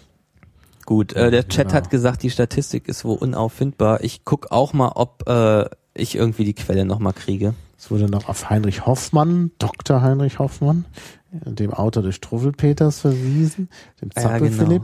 Ah, da so sind natürlich diese Bilder aufgekommen und das war dann eben nicht gewünscht. Weil der, der, der Struffelpeter führt ja gerade unerwünschtes Verhalten vor. Und ja, Ja. Na gut, immerhin hast du noch ein Podcast-Thema, Thema ADHS. ja, bin mir noch nicht sicher, wo ich das behandle, denn ich meine, äh, bei Liedkultur passt es nicht und beim Klabautercast passt es auch nicht gut. Man kann natürlich so die Piraten sagen alle ADHS, dann passt es vielleicht, aber ähm, hm, äh, ja, Ja, gut, das ist äh, ein schwieriges Thema. ja, machst du. Meta, Meta-Podcast. Irgendwie alles zusammen. Äh, nee, nicht noch ein Podcast. Noch ein Podcast und noch ein Podcast. Ja, du bist ja der, der es hinterher machen, also technisch aufbereiten muss. Ja, das stimmt. Äh, gut, ich glaube, den Blindenfußball haben wir aber weitestgehend Ich glaube auch. erschöpfend behandelt. Ja. Ähm, zum Schluss an alle Hörer, die Lust haben oder Lust bekommen haben, mitzumachen, sei es äh, im technischen Bereich, also ähm, bei der Homepage können wir garantiert Hilfe gebrauchen, äh, sei es sie technisch sicherer zu machen. Also ich hatte auch im Chat irgendwas schon gelesen, dass äh, äh, das vielleicht nicht ganz die sicherste Geschichte ist, die wir da fahren, äh, möglich. Ähm, also möchte, sei es, möchte uns irgendjemand helfen in irgendeinem Bereich, sagt auch jemand, ich habe einfach Bock, äh, ich kann gut reden oder ich glaube, ich kann gut reden und ich möchte ähm, diese Spielbeschreibung machen, da bin ich natürlich besonders äh, erfreut drüber, weil wir suchen immer Spiel, weil wir immer Spielbeschreiber suchen. Äh, engagierte Spiel Leute, die auch Lust haben, einfach mitzureisen und sich das anzugucken. Und natürlich suchen alle Mannschaften auch Händering Torwarte und ähm, Betreuer. Also wenn jemand äh, Lust hat, da mitzumachen, dann schreibt äh, E-Mails. Die ganzen Adressen findet ihr auf blindenfußball.net. Und wenn es da irgendwie nichts gibt, dann einfach an die info at blindenfußball.net schreiben. Und dann vermitteln wir euch auf jeden Fall auch an die richtige Ja. Person. Ja. Äh, deine Kontaktdaten können wir auch veröffentlichen, wenn du magst. Weiß Ja, natürlich. Mich direkt könnt ihr auch erreichen. Christian mit K at blindenfußball.net. Ähm, Aha, ich kann euch dann auch Shownotes. weiter Ähm, verweisen. Ne, Das war eine Frage, die mir vorhin noch kam, die ich dann, die aber irgendwie untergegangen ist. Ähm, ist es eigentlich schwierig, da Tore zu schießen? Ich meine, der, der Torwart hat ja doch einen Vorteil. Ja, was der Torwart aber nicht weiß, ist, in welche Richtung der Spieler gedenkt zu schießen, weil es der Ah, ja. Spieler selber meistens auch nicht weiß und somit die Schüsse unberechenbar sind. Ach so. Und Ach so. ähm, durch dieses durch diesen Torwartraum, ähm, der Torwart darf halt nicht weiter als zwei Meter rauskommen, kann man auch von direkt von zwei Metern vorm Tor halt einen Schuss kriegen. Und äh, wenn man sich das mal vorstellt, zwei Meter, das ist jetzt ja etwa ein bisschen weiter jetzt als von mir bis zu dir. Wenn du von da schießt und ähm, ich jetzt so ein Tor um mich herum hab, dann äh, kann ich halt unter Umständen gar nicht alles abdecken. Mhm. Das stimmt schon. Das stimmt schon. Und Ah. es ist auch nicht jeder zum Torwart geboren. Ne? Also es gibt auch Mannschaften, die haben bessere Mannschaften, haben schlechtere Torwarte. Mhm. Äh, ja, also da werden Ja. durchaus Tore geschossen und wenn man sich dann noch die, die Europa- und Weltmeisterschaftsspiele anguckt, da kommen ja Dinge auf die Tore drauf, die Mhm. sind dann auch jenseits von Gut und Böse. Ja. Und weil gerade nach Dr. Heinrich Hoffmann gefragt wurde, der war Mediziner, der war Psychiater, nur weil gefragt wurde, Doktor, was das für ein Doktor ist. Das ist der ist tatsächlich Arzt gewesen. Gut. Ja, gut. Dann haben wir, ja, haben wir das Thema eigentlich schön abgerundet. Dann danke ich dir. Und natürlich danke ich auch wieder dem Chat, der äh, ja wieder ordentlich mitgeschrieben hat im Pad, das schon sehr umfangreich ist. Das muss ich dann in Show Notes umwandeln. Mache ich gern. Ja, und dann also mit dem Dank verabschiede ich mich auch. Also, Jo, von mir auch. Vielen Dank fürs Mitschreiben und allgemein eine gute Nacht. genau, ja, die Hörer, die es zeitsouverän hören, ich mag ja dieses Wort. Ah, das Wort. Leibesübung. Ha, ha. Oh, oh, oh gut. Das, das, Ähm, also Ja. zeitsouverän ist ja das Wort, was ich äh, irgendwo mal aufgeschnappt habe. ja, Äh, äh, HR. Ja, HR, genau. Hessischer Rundfunk sagt immer zum zeitsouverän nachhören. Fand ich tolles neues Sehr schönes Sprech. Wort. Genau, zeitsouverän. Ja, also das kann man ja auch zeitsouverän nachhören. Hm, Da muss man nicht eine gute Nacht wünschen. Aber ich sag noch mal schnell äh, Leibesübung. Ja, das habe ich genommen. Das ist ein altes Wort für Sport. Man kennt es noch aus der Taz. Da heißt die Seite ja auch Leibesübungen, die Sportseite. Ich kenne das tatsächlich noch aus meiner Kindheit. Da stand das auf dem Zeugnis statt Sport. Leibesübungen. Fand ich schon seltsam. Und irgendwann ist mir dann aufgegangen, als ich Englisch gelernt habe, das ist da ja genauso. Da heißt es ja offiziell Physical Training. Und Physical Training ist halt tatsächlich das physische Training, also die Leibesübung. Also tatsächlich das gleiche Konzept. Und äh, es gibt ja tatsächlich auch noch ähm, Sportvereine, die das Wort Leibesübung in ihrem Namen haben. Ja, so ziemlich alle, die das VfL tragen. VFL, ja. Das ist dann Verein äh, für Verleibesübungen. Leibesübungen. Genau. Ja, das ist wirklich ein tolles altertümliches Wort. Muss man der Taz dankbar sein, dass sie es noch gebraucht. Und eigentlich trifft es das sehr gut. Ja, Sport ist ja, ähm, ja, die Etymologie von Sport ist sogar romanisch. Das ist ja über das Altfranzösische ins Englische gekommen. Deport, also des Portes. Oh, ähm, ist da eigentlich das, äh, das äh, Wort disportare, ja, müsste ich jetzt nochmal genau nachschauen, wie die genaue Etymologie ist. Aber jedenfalls äh, im Französischen entstanden, natürlich auf lateinischer Basis. Ähm, ja, sowas wie Vergnügung eigentlich mehr. Ja, Was es ja auch sein soll. was es sein soll. Genau. Ich schlage das nochmal nach und verlinke das genau mit dem Sport. Äh, ja. Gut, jetzt haben wir es aber wirklich abgerundet. Also, herzlichen Dank auch fürs Zuhören und bis bald. Tschüss.